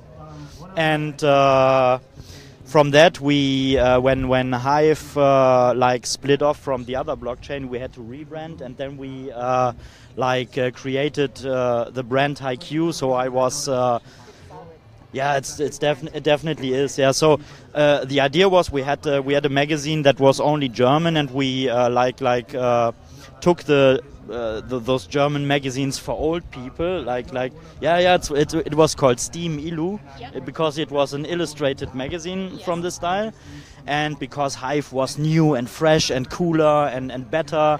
We had to create something fresher, newer, and better, and of course we can't have the name Steam in it, because it's not Steam anymore. So I just looked through lifestyle magazines that exist in the real world, and I came over GQ, that is a lifestyle magazine for men, and then I created HiQ, the Hive style magazine, out of that. So. That's how the brand HiQ came into existence. And it's perfect, because it sounds like high IQ. If you're on chain, you're probably a smarty. Yeah, of course, every Hivian is smart from the start, and because it rhymes, it's true. So everyone knows that. Yeah, but to be honest, HiQ doesn't have a meaning. So we made a contest when we first appeared that people can guess what the meaning of HiQ really is. But so you were crowd content farming. Yes. Yes. Okay. Yes. Somehow you have to come up with content. So and it was great fun. The stuff they sent us, that high in quarantine, high IQ was also . That's only high IQ people would come up with that. Yeah, I mean, it's totally logical. So yeah. And from that with time we started to do other things, like we now have for I guess 2 years it's now the token, 2 years or 3 years. I think 2 years. We made a token on Hive Engine. It's called HiQs, so it's for HiQ shares. and it's. It sounds like you have the plural of HiQs. Yeah, yeah, that HiQs. Yeah. The idea behind HiQs was to fund the work on the HiQ, because we have some like support editors for the HiQ, and most of the people that work on the articles want to, or they don't want to be paid, but it's a good incentive for them to get a little bit of money to get to write articles that are a lot of work to write most of the time, and yeah, it's basically to fund the whole the whole HiQ project. And with time, we thought about some use cases for the HiQs token, except from funding the whole HiQ project. And we found out that curating articles is pretty time-consuming, so we created like some kind. We call it a curation, not curation, encouragement service. So basically, you stake the HiQs token. You can put a comment under a post that you like and want to have curated by us, with !# HiQ vote. Yep. And then our trail, depending on how much HiQs you have staked, votes that post with X% of voting power then. Yeah. And yeah, it works really good. I mean, no shit posts have been voted so far, not that we are aware of it. Yeah, yeah, but... there's no abuse until now, and we like that. So we don't have a blacklist yet, but there was no need for a blacklist so far. So we like that. So it works out of the box. So yeah, was pretty nice. And yeah, but it never ends there. So we always come up with new stuff. And the next thing we were thinking about was. It would be really, really nice to have NFTs of ourselves. Yeah. But what we were thinking about is that the NFTs should have also a use case. So only have an NFT where Smoom's pretty face is on that. Yeah, I mean, you can look at it, but you can also look at my face when you have a picture of me or in the live stream right now. So you don't have to buy an NFT for that. So we thought about the use case for that and how can we NFT-ize ourselves. And then we came up with a trading card game and thought about why stop there. I mean, you can also make NFTs out of every Hivian, or basically every Hivian on the Hive blockchain. So at first we took all of the editors for the magazine and made NFTs out of them, and also I can show you the cards really quick. Oh no, I have the cards here. I mean, it's pretty warm, but I'm so sorry. Oh my goodness! Sorry guys, this is another Calendar Boy moment. Always prepared. So we have like character cards that are like archetypes on Hive that you find on Hive. You can also show can I give it to you or show that? Or yeah, you do that. I'm sitting to show stickers, yes. Show it to me. Well, we also, like I said, we have a super awesome live stream crew. They're doing the zoom in, the cuts. This is a professional affair, boys. That's me. But only without the hat. Okay. Super cool. Yeah, and yeah, it should be some kind of turn-based trading card game. Yeah. When it's finished. The magazine. Oh, yes. Yeah, it should be some... That's our Hive Queen Crimson Clad. Look at this. Straight from Hive. Yes. I mean, honestly. Oh, no, is that the big picture of me? Go through. There's some advertisements in there. You know, they paid big bucks to get an advertisement in the mag. You gotta flip through. Five. Yeah. At least five. Which is excellent. Which is super cool to see. Yeah. So this is cool. There's a Woo advertisement. I know there is. I can't remember where I get it from, but. He's probably a cool guy. Made that ad. I guess, because it looks great too. So, yeah, Sir Wormington. Yeah, who's Sir Wormington? That's a React card. So basically, you have character cards. Okay. That are used to battle against each other. Then you have item cards. So the whole game is going now. You've got. A whole no, it's not. It's not really not really finished. But the game, as it should be, is already planned out. So that's why we have the physical cards. So so prepared. Yeah, we met I guess 3 times last year in real life, and we printed out these cards and played with some friends of ours that are also working for the HiQ. And so you had live testing on it. Yeah, yeah. Also to balance the cards and balance the effects and maybe have to look for the like rarities of the cards that make sense, so that the powerful cards are not that inflationary in the game. And so for people who are interested, because let's face it, Hive is full of people who love trading card games. Like, yes, that's. We love them. We really do. And they're really accessible, right? That's a thing that even if you don't really get blockchain, you know your friends, you love cool games, they're easy to learn. How do they either get involved, or how do they learn about the game? Do you guys have a separate site for it, or there's probably an account for crafting? So yes. So we the game can be played at. Take that. So the game can be played at playcraftinc.com. This time no minors. Good choice. Yes. You don't want to play any minors. No. And we also have a Hive account. It's at craftinc, and you can buy the packs already at playcraftinc.com. Awesome. And you can also assemble a team for a minigame that we are creating right now. We still have to do some things later there to get started tomorrow, because because the first season starts tomorrow, and we still have to finish some things. But as I said, running late is our cardio. So that's how we roll. I mean, you have to get active somehow. Nothing is motivating like not getting something done. I mean, it's the point where everything is on fire. You have to move. So yeah. Yeah, absolutely. Yeah. Oh, so that's exciting. So I'm gonna tag Neo in, because this is actually his live stream. So he's gonna jump in and start talking with you guys for a bit, because we need to see his face. Now you can in here. He's gonna tag in here quickly. Yeah. No, hear everybody's favorite. Yes. Hello, it's me again. Unfortunately. No. Unfortunately. Yeah. I know you definitely prefer to watch Crimson Clad than myself. It's obvious, right? Yeah. So guys, actually, because I was a bit out, I came back. I know what you guys doing. Which is awesome, awesome.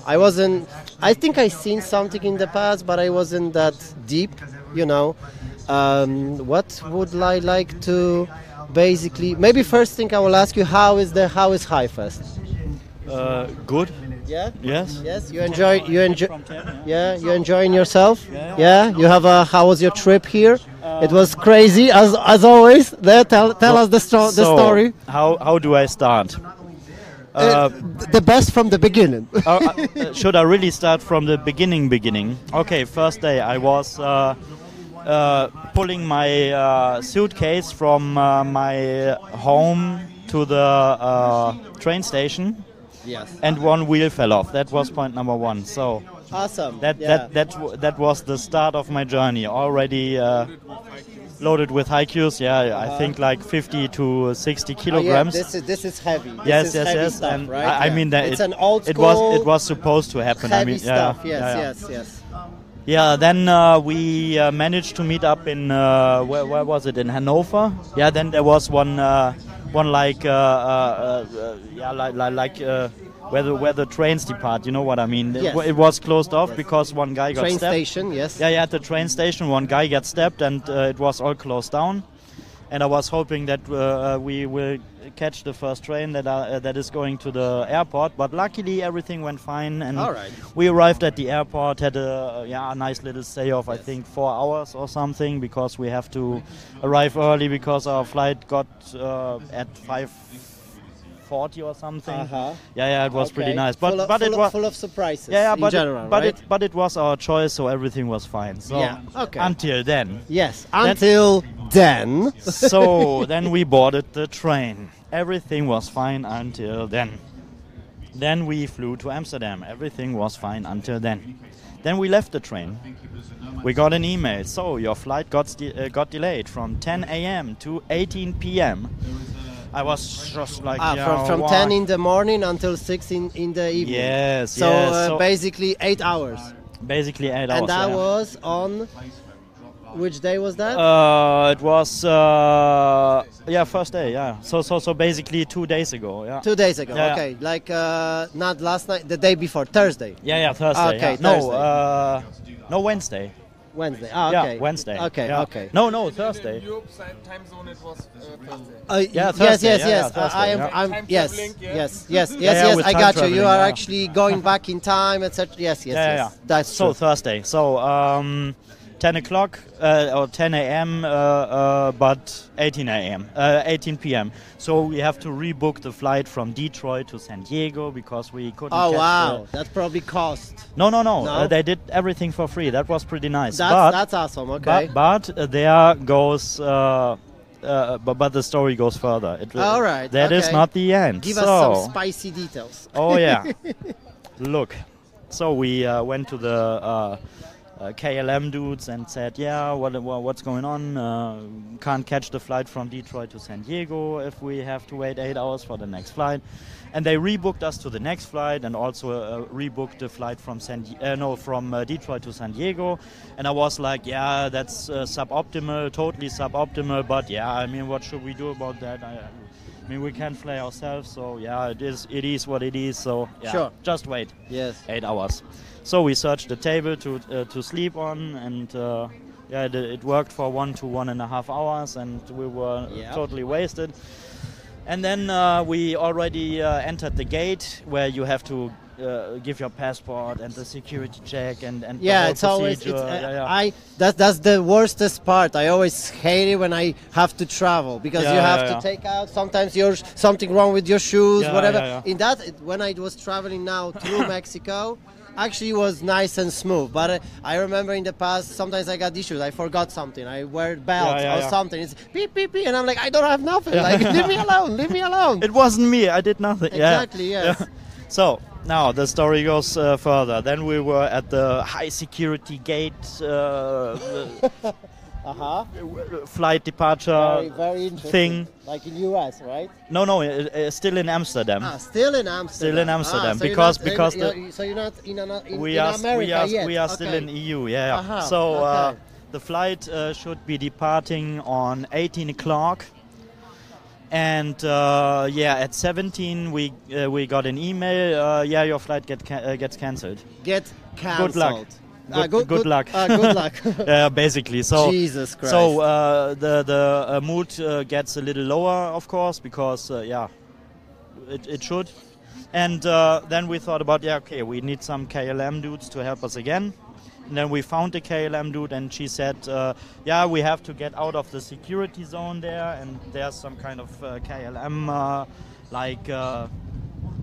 table where you can get rebooked for another flight one day later, and then we got to the security thing again because you have to go through security when you go out too because with passports and stuff. You've been already at the airport. I mean right? It's really quick because we have an EU passport. But you've been in. They cancel your flight.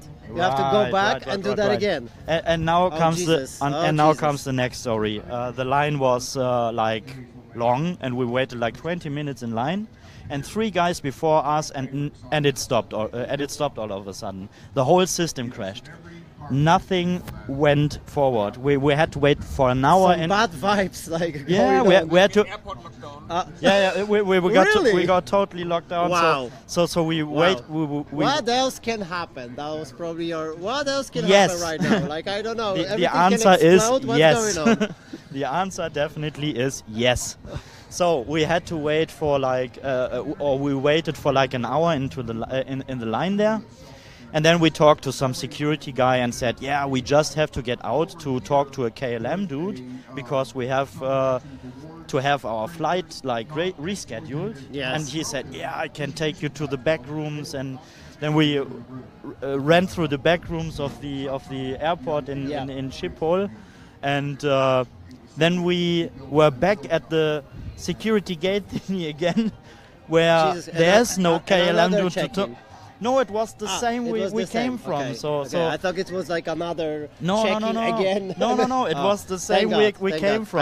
I was in Amsterdam and my mood actually. I know how big it is. Yeah. Yes. And my mood got worse and worse and worse and worse. Definitely. Like I don't blame you. Like but I mean, it took half an hour, and I was like, yeah, it is what it is again. And there was a point we could go out then, and we talked to a KLM dude, and it was all like, yeah, there's no flight until tomorrow, but you can have a hotel voucher to get a hotel. So we got a hotel at least, which was nice. Yes. What would you like to do? I'm forking your show. What? So I will make a hostile takeover, kick you out, and take the place. It's no more Neo show, it's Arcange show now. Yeah. You just want to have the shade. Yeah. Yeah. Okay. So, thank you for coming. Yeah. I will make an interview of my friend Detlev. Yes. So it was nice to meet you. Yes. I mean, he can sit on my lap. It's my show now. Yes. You can go. No, you can go. You can go. No, he can sit on my lap. Come on, Detlev. Detlev. Detlev. Come. It's your time. Come. I forked the show. So. Yeah. That was half scripted. So, thank you. Yeah, come talk. You wanna jump? Yeah. Forget it. You want to sit? Yes. I will sit on the ground on my own show. Yeah, so you can... Let's go. Okay, if you want to send comments, send me comments. I will ask directly. Someone's kicking you out. Hey! Oh, no! That was like half scripted, you know. I warmed it. Yeah. Sit down. Sit down. No, I don't sit with an orange trouser. So, Detlev, thank you for coming to HiveFest 8. Tell me a bit about your experience for today, or how was it going with you making the moderator for all these speeches? It was quite simple. I was standing all the time in the burning sun, getting nice brown color, so I have to carry something home. Yeah. And why didn't you put a big sombrero and a poncho? Wait a second. Why did I put it? It's because tradition here in Mexico to wear this kind of stuff, and maybe if we didn't have so much wind, we couldn't even put out the sun with the sombrero wearing the whole day. But this doesn't work. Okay, and so it's your fifth HiveFest. I got a prize. Yeah, you got a prize. Tell me a bit about it. How you felt? I know a lot about the HiveFest, and someone was hiding the prize quite well before I figured out that there is something. You know the guy. Yeah. And so no, I think there will be something like beer Saturday. Do you have special surprise or special beers for us? Like always on HiveFest, you maybe know, we meet on a Saturday for some cold, nice brews somewhere. Today we supposed to have it on a beach, but then we decided there are too many people, there's too much sun, we already had too much sun. It's quite windy and a little bit chilly, so we moved up to the penthouse, where we are only Hivians talking around there for 1.5 hours, because we saved some time with being faster on the show, which we spent in having more time for Beer Saturday. We'll see, maybe we'll be able to even do like a quick live stream from there. I love to do it. Bring your equipment and I will be live telling you a few things. Then you as well will see the Beer Saturday sign. I created a new one for Amsterdam last year. Special one for this edition. Yeah. Yeah, super cool. I will ask my assistant if there is some question from the audience. No, not really, actually. Not really, no. Let me ask the audience something. Dear lovely audience and visitors, do you have a clue what the Beer Saturday is at all, and why we are in week 324 of the weekly Beer Saturday challenge, where you could earn some crypto? Do you want me to answer your question, or was it your audience? Yes. It's our audience, you know? That's how I look on it. Right? Yeah, but basically you are our audience because you are watching live. Yeah, basically I am my own audience. Yeah, yeah, I watch my own live stream. Yeah, yeah. On my phone. How? That's audience. That's not normal, right? I remember I remember the very first time I met you. We were, if I'm right, in Lisbon, and then there was a speech about Beer Saturday. I didn't know about it, and so you explain us that there is a big community on the legacy chain at that time on Hive. That were beer lovers sharing their experience with beer. So we were listening to you. Suddenly the door opened and there were waiters coming in with real beer. That was absolutely an awesome idea. We tried to do this today here. It doesn't work that way. So, and my speech tomorrow morning about all this might be a little bit too early at 9 o'clock, 9:30 to have some nice cold beers. No, in Lisbon, I gave the first speech about Beer Saturday. Yeah, I remember and, it very well. There, we had a nice guy who helped to bring in 20, 30 beers for all the audience, and then everyone was jumping into the live stream like you jumped into that live stream here. And I didn't jump, I forked. Ah, you forked, okay. Hard forked. Very hard. Yes, yes, I'm in a live stream. We're talking about beer. Oh, that's nice. So, Penthouse. They all talk about beers here. Yeah. It's unbelievable. Yeah, beer is the main topic of this HiveFest edition. After the day of work, it's something relieving. And tequila is a good topic this time. Did you taste tequila yesterday? Not yesterday because I had to do with the moderation today. And do you plan to taste tequila? I taste, and I taste again, and this ends up in too much tasting. There's no thing as too much. No, there's no thing as too much. Make sure you get much security clearance. Too much tequila could end up in something traditionally. So we are slowly coming to an end of this first day. Yeah, and the next day will start tomorrow morning at 9:30. Yeah, so guys, what's your general impression? I think it's your second HiveFest. Yes. Yeah, so what's your... Second physical. Yeah, on site. Yeah. What's your global impression compared to previous editions? So, like the first HiveFest I witnessed was the digital one, no, not the digital, the virtual one in, 2 years ago, I guess. Yeah. Yeah. But and, I mean, it's a clever idea, to be honest, but... I mean, the first real HiveFest in Amsterdam was a blast too.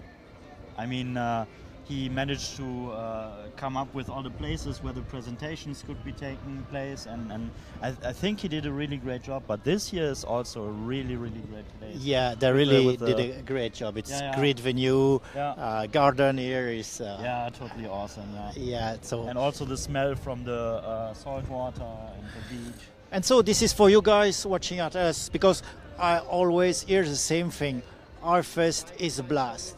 Yeah. Yeah. So if you are not here this year, already book your time for next year, because we want you to join. We want you to experiment what a true community is. Krim is laughing. Because fantastic content. Yeah. So... okay. This is it. Get out of here. I said so. Yeah. Of course, we are laughing. This is half scripted, as I will say, right? You know. Yeah. Actually, thank you very much, Arcange, for taking my show. This is our show, basically. It's HiveFest. It's all of us show. Now. Thank you guys as well for all the information you provide us, and we got limited time, and we can talk about Hive and stuff for hours, but we just got limited time, and Alessandra is the last speaker, and she will just jump in. Crimson Clad will come and we will close the show. So thanks guys again, and we will see later, right? Yeah, probably beer started. Oh, with the beer, exactly. Thank you very much. Yeah, not nice bad, one. Thank you. Okay. Yes, you can jump. Crimson Clad is coming. I'm gonna. Yeah. Take care, guys. Thank you very much. Okay, we got Crimson Clad again. Yeah, yes. You don't have to look on me anymore. Yeah, no. Yeah, she's nobody told me more, that I was so like, windswept. You know, yeah. Nobody warned me. Yeah. Boy, my hair's out of control. Yes. You know, it's like, right. Okay. So, oh, maybe she can actually sit in the middle. Yeah, put her in the middle. Alessandra in the middle. Yeah, and I can be on the side. So we're closing out the day strong. Okay. Alessandra just did a presentation, and then you're gonna go get her. Yes. All right. Yes. She's coming. Arcange, he's sneaking back in. It's the Arcange show. You coming back in here? You're gonna get in trouble. He's gonna go. You're gonna get in trouble. Yes. I didn't do it. All right, just finish that, and that's it. Join us. Oh, Jesus. Okay, he wants to. Okay, give him this up. Okay, I will give him this opportunity. Okay. Oh, yeah, no. You need to go in the sun. No, you have to go to the sun. You got to go in the sun. Because you are a bad boy, you have to go to the sun. No, I just wanted to be in the middle. Yes. Join us. This is the special place. So. Oh, my God. I'm off on the side, and I'm in my ice skates. Yes. I'm putting my Olympic jacket on. Yes. All right, hang on. He's gonna. Yes. Are you gonna introduce him? Of course. I mean, I think the best. Stream. No, I mean, I think the best way is when our speakers actually just come and introduce them by themselves. You know, because I might say something wrong. You know, it happens. You know, it's just. Oh, okay. I'm kicking myself out from my own show then. Goodbye. Right. So, Alessandra, basically tell us something about yourself. Grab a mic. We're gonna share the mic, Crimmy. Definitely. I'm Alessandra White. Are taking care of the show, and I'm gonna look on your comments if there is something there, and this will be the last. So this is your last opportunity. This is it. Yes, this is it. This is it for today. We're closing down the day with. You bought it. You broke it. Yes. Yeah. Exactly. I was gonna say, we're closing down the day with, you know, a lovely woman with intelligent presence. You have time to get in here, ask your questions, leave your comments, and then tell us what you want to see tomorrow, because we will be back live streaming tomorrow. Neo will talk about that after we finish up our little interview. Yes, so Alessandra's going to talk about herself first, though. Yes. I'm going to talk about myself for a second. Sure can. All right. So our friend Starkers, Matt Starkey, he challenged me to something that has really changed my way of thinking about things. He had me describe things in less than 10 words. Oh. And he had me, like, I have all these different lengths of bio, and I'm like, what kind of bio do you need? And he's like, 10 words or less. And so I'm like, oh, it's actually incredibly difficult. So that's where we get futurist, founder, classical clarinetist, architectural designer, voice actor, social audio. I'm out of words. Yep. All right, there it is. Stop talking. I mean, I know you for making the Twitter Spaces, like Hive Spaces, actually, right? That's why I know you. Like a podcast voice, very nice and calm, like. Yes, it's definitely like a good host, like for sure. Like I hear you, and it's I can say you know it's me. Yes. No, it's awesome. Like you know, it's like you definitely got this voice and the way of doing this. I think I remember you said you was doing this for 10, 20 more years. I don't know, like a lot. Oh, 5 tops. I mean, look at her, 5 at the very, very max. Ah, okay, so 5. Let's say 2.5, even. Yeah, tell us something about it. Well, really everything that I do in my current life, I've only been doing for 20 months. Mm-hmm. So you hit the hive spiral. You get here and then yes, it's very, very quick. It's a very quick descent. Okay, here's the thing. I'm like, I don't get most of this. Okay, I don't get it all. Just as a user, I'm learning and I'm learning and I'm learning. But here is the litmus test: Does Hive coming into my life, does it energize itself? Or do I have to provide the energy to learn it and to do it and to blah, blah, blah?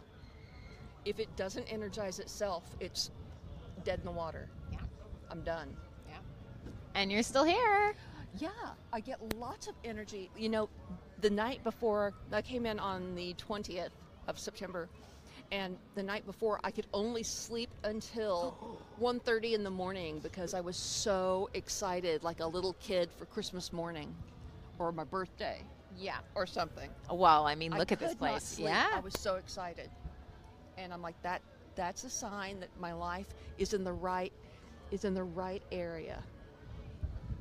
That's fantastic. So I was lucky enough to be on your show, which was awesome. You guys are wonderful. But you do quite a bit above and beyond the Hive space. So we could talk about Hive and your journey into Hive. But Creative Work Hour, obviously kind of the big one. But you've got so much stuff on the go. It's absolutely insane.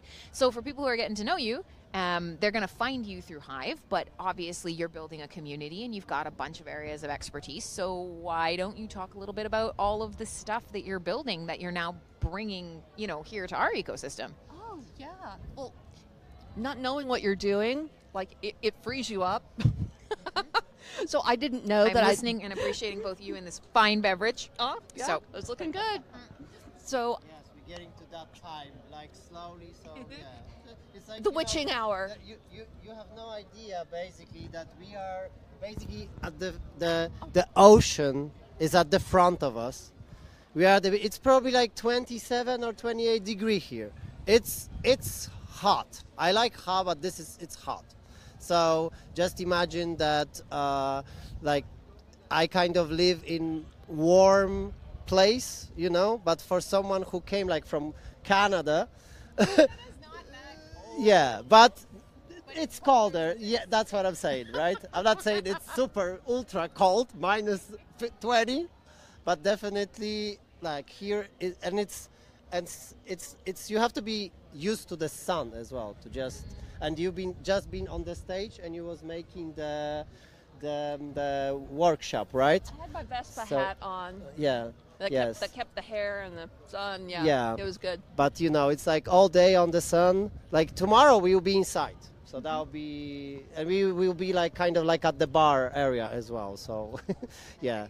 That'll be definitely colder environment, but yeah, you just have to look on it as well like that. That's why we got cold drinks up here. Yes, absolutely, and cold, completely virgin drinks. Yes. Creative Work Hour. Yes. Okay. Yeah, Creative Work Hour. Tell us all about it, because that's a big community you've cultivated. It is and it's not. Like, we want it to be like your favorite pair of jeans, you know? It's like, it's not your most expensive pair. You're not trying to impress anybody. You just want to feel good and just like, and have a good day. You want to have a good day. And so when we finish, I mean, we're across 8 different time zones. And so I know automatically, and I have the watch as the backup. The 5-faced watch, oh, and this, oh, really? And this one over here. So this is different time on. Yeah. Oh wow! Yes. Almost every day we have 6. But it's like 1, 2, 3. Mm-hmm. There's 5 of them. 5 of okay, them. I've never seen this, and this is brilliant. Actually, this is cool. Like this as well. Yeah. Awesome. But the DNA about that comes from when I was a design professor in the UK, and before it was cool. Distance learning or online learning environments. Mm-hmm. I was the first design professor to enter that space, and it worked great for me because I kept turning down jobs to stand in front of people and speak, because that was not going to ever happen. Yeah. Well, I have to say, so my background also outside of Hive is distance learning, distance education. It is. I work for an alternative education company, and we deliver alternative ideology, we'll say, via distance education. The idea is that we need more great teachers, we need more compassionate critical thinkers, and the best way to reach them is to allow them to have learning that fits into their lives. So Yeah, right? Like, why are we forcing people to go to schools for certain periods of time and then having them fail? That's stupid. We shouldn't do that. So, you know, the Creative Work Hour, I've kind of been poking around and I've been listening, and you do so many different versions. I mean, this is the one that I know the name of, but I know you've got quite a few other sort of podcasts, communities, online groups. Like, do you want to touch on a couple of the things? Because you do X amount of shows a day. Like, yeah, you got lots of these gatherings. I do just over 100 shows a month.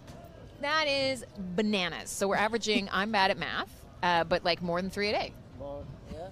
That yeah. would be something like that. Atta yeah. girl. Okay, so talk about that, because wow. I do 3 shows before I've had breakfast. That is wild. And so as a creator. Spaces?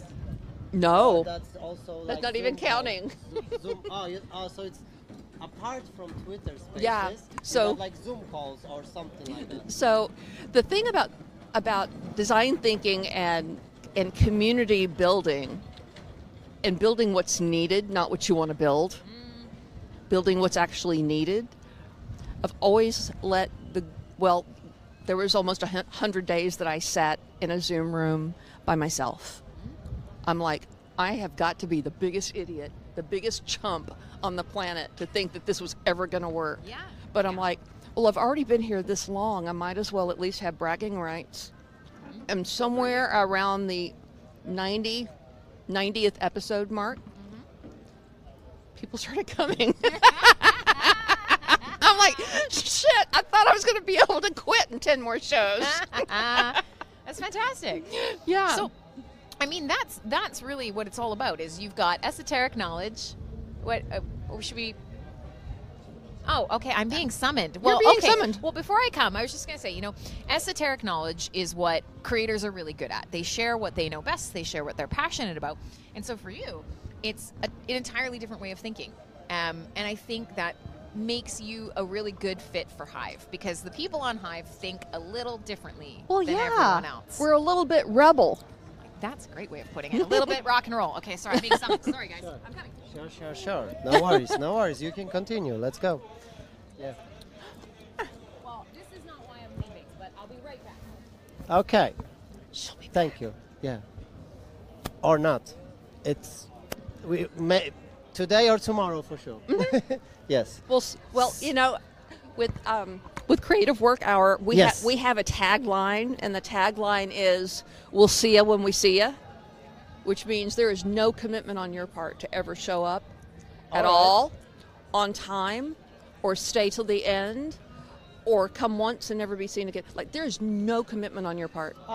So you can basically like jump in whenever you want, whichever time, or and I something. Got you. And like this live stream, basically, like whoever jump in, whichever time. I know what to do. Yeah. Okay. So the group wanted something more.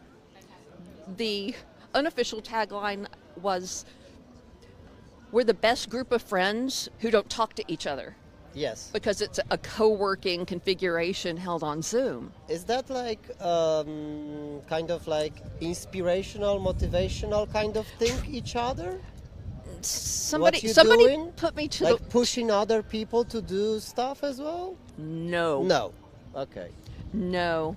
Okay. You'd have to see it to believe it. Okay. No. We're not keeping scores. Mm-hmm. We're not making commitments. All right. No expectations. There's no expectations. I gotcha. There's what do you need that we could actually do for you right now? And most of the time, that's just a safe place. Oh, I need somebody to read my stuff. I need someone to listen to my thing. I need somebody to show me how to work the dadgum app. And what I do when I'm on the air and everything starts crashing. And so out of those kinds of needs that were being expressed, we started a pre-Creative Work Hour group called Cup of Joe, where you just show up with your coffee or your tea or your chai or your wine or whatever your time zone gives you. We do that. And once a year, this is a shout out to my Hive Space co-host Jennifer Nevarrete, who goes by ePodcaster. You know her. Yes. Yeah, you know her. Yes, I was able to have... I think this is the 17th year that she has done... 17th. 17th year that she's done. Seven, basically, right? Yeah, listen to this, yes. Not pod seven. Pomo. Yes. So it's NAPODPOMO. It's short for National Podcast Post Month. Okay. It's November of every year for the last 16, and this is the 17th year. Wow. And so what we do for Creative Work Hour, right?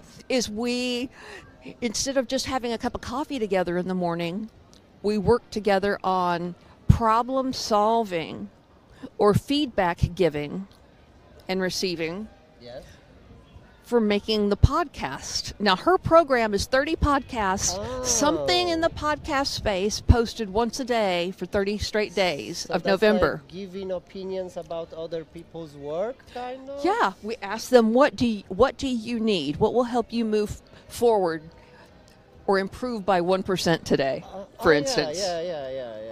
Because life is a journey, not a destination, right? Like, exactly. Exactly. So that's, that's a space that is there all year long as Cup of Joe, but for the 6 weeks, the week before and the week following and all of November, we convert that space solely to NAPOD POMO support. And that's community supporting communities. Awesome. So that's why you, when you came to Hive, you kind of find your, piece of home, found my people. Decentralized community, right? Yeah. Because, we are, that's what it is. Basically, that's why I like Hive as well. That, it's like HiveFest. We basically see, straight away, when I arrived, everyone's are, open. It's basically, I see the old friends. You just come here, and there is no questions. We just keep it going. There are no movie stars. You haven't seen for 10 years, and you're going back on track again. Yeah, you're like it's up. Yes, something like that. Yes, yeah. Awesome, amazing. So, yeah. That's great. That's Brian of London again. So this is creative work. Oh, he just disappeared. So this is the creative work. It's open for everyone. Do you want to share some links? Yeah, sure. Some social medias.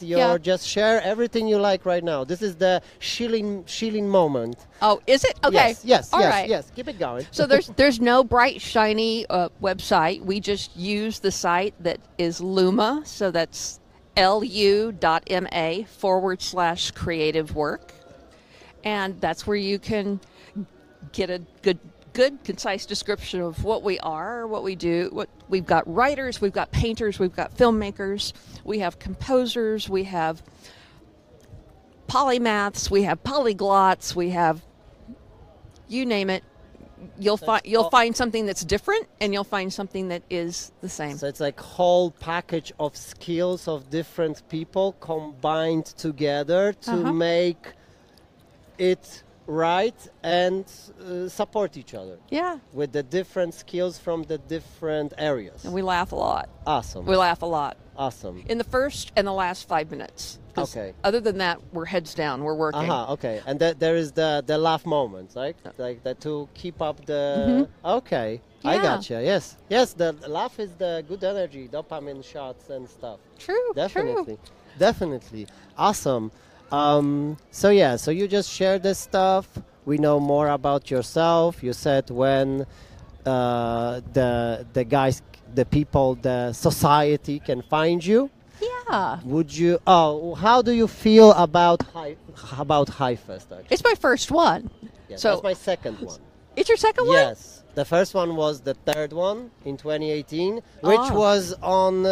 That was a bit different. Was that name. Poland? Yes, that was in Krakow, in Poland. I'm Polish, actually. Yes, I was born in Poland, but I moved in 2007. I lived 12 years in England.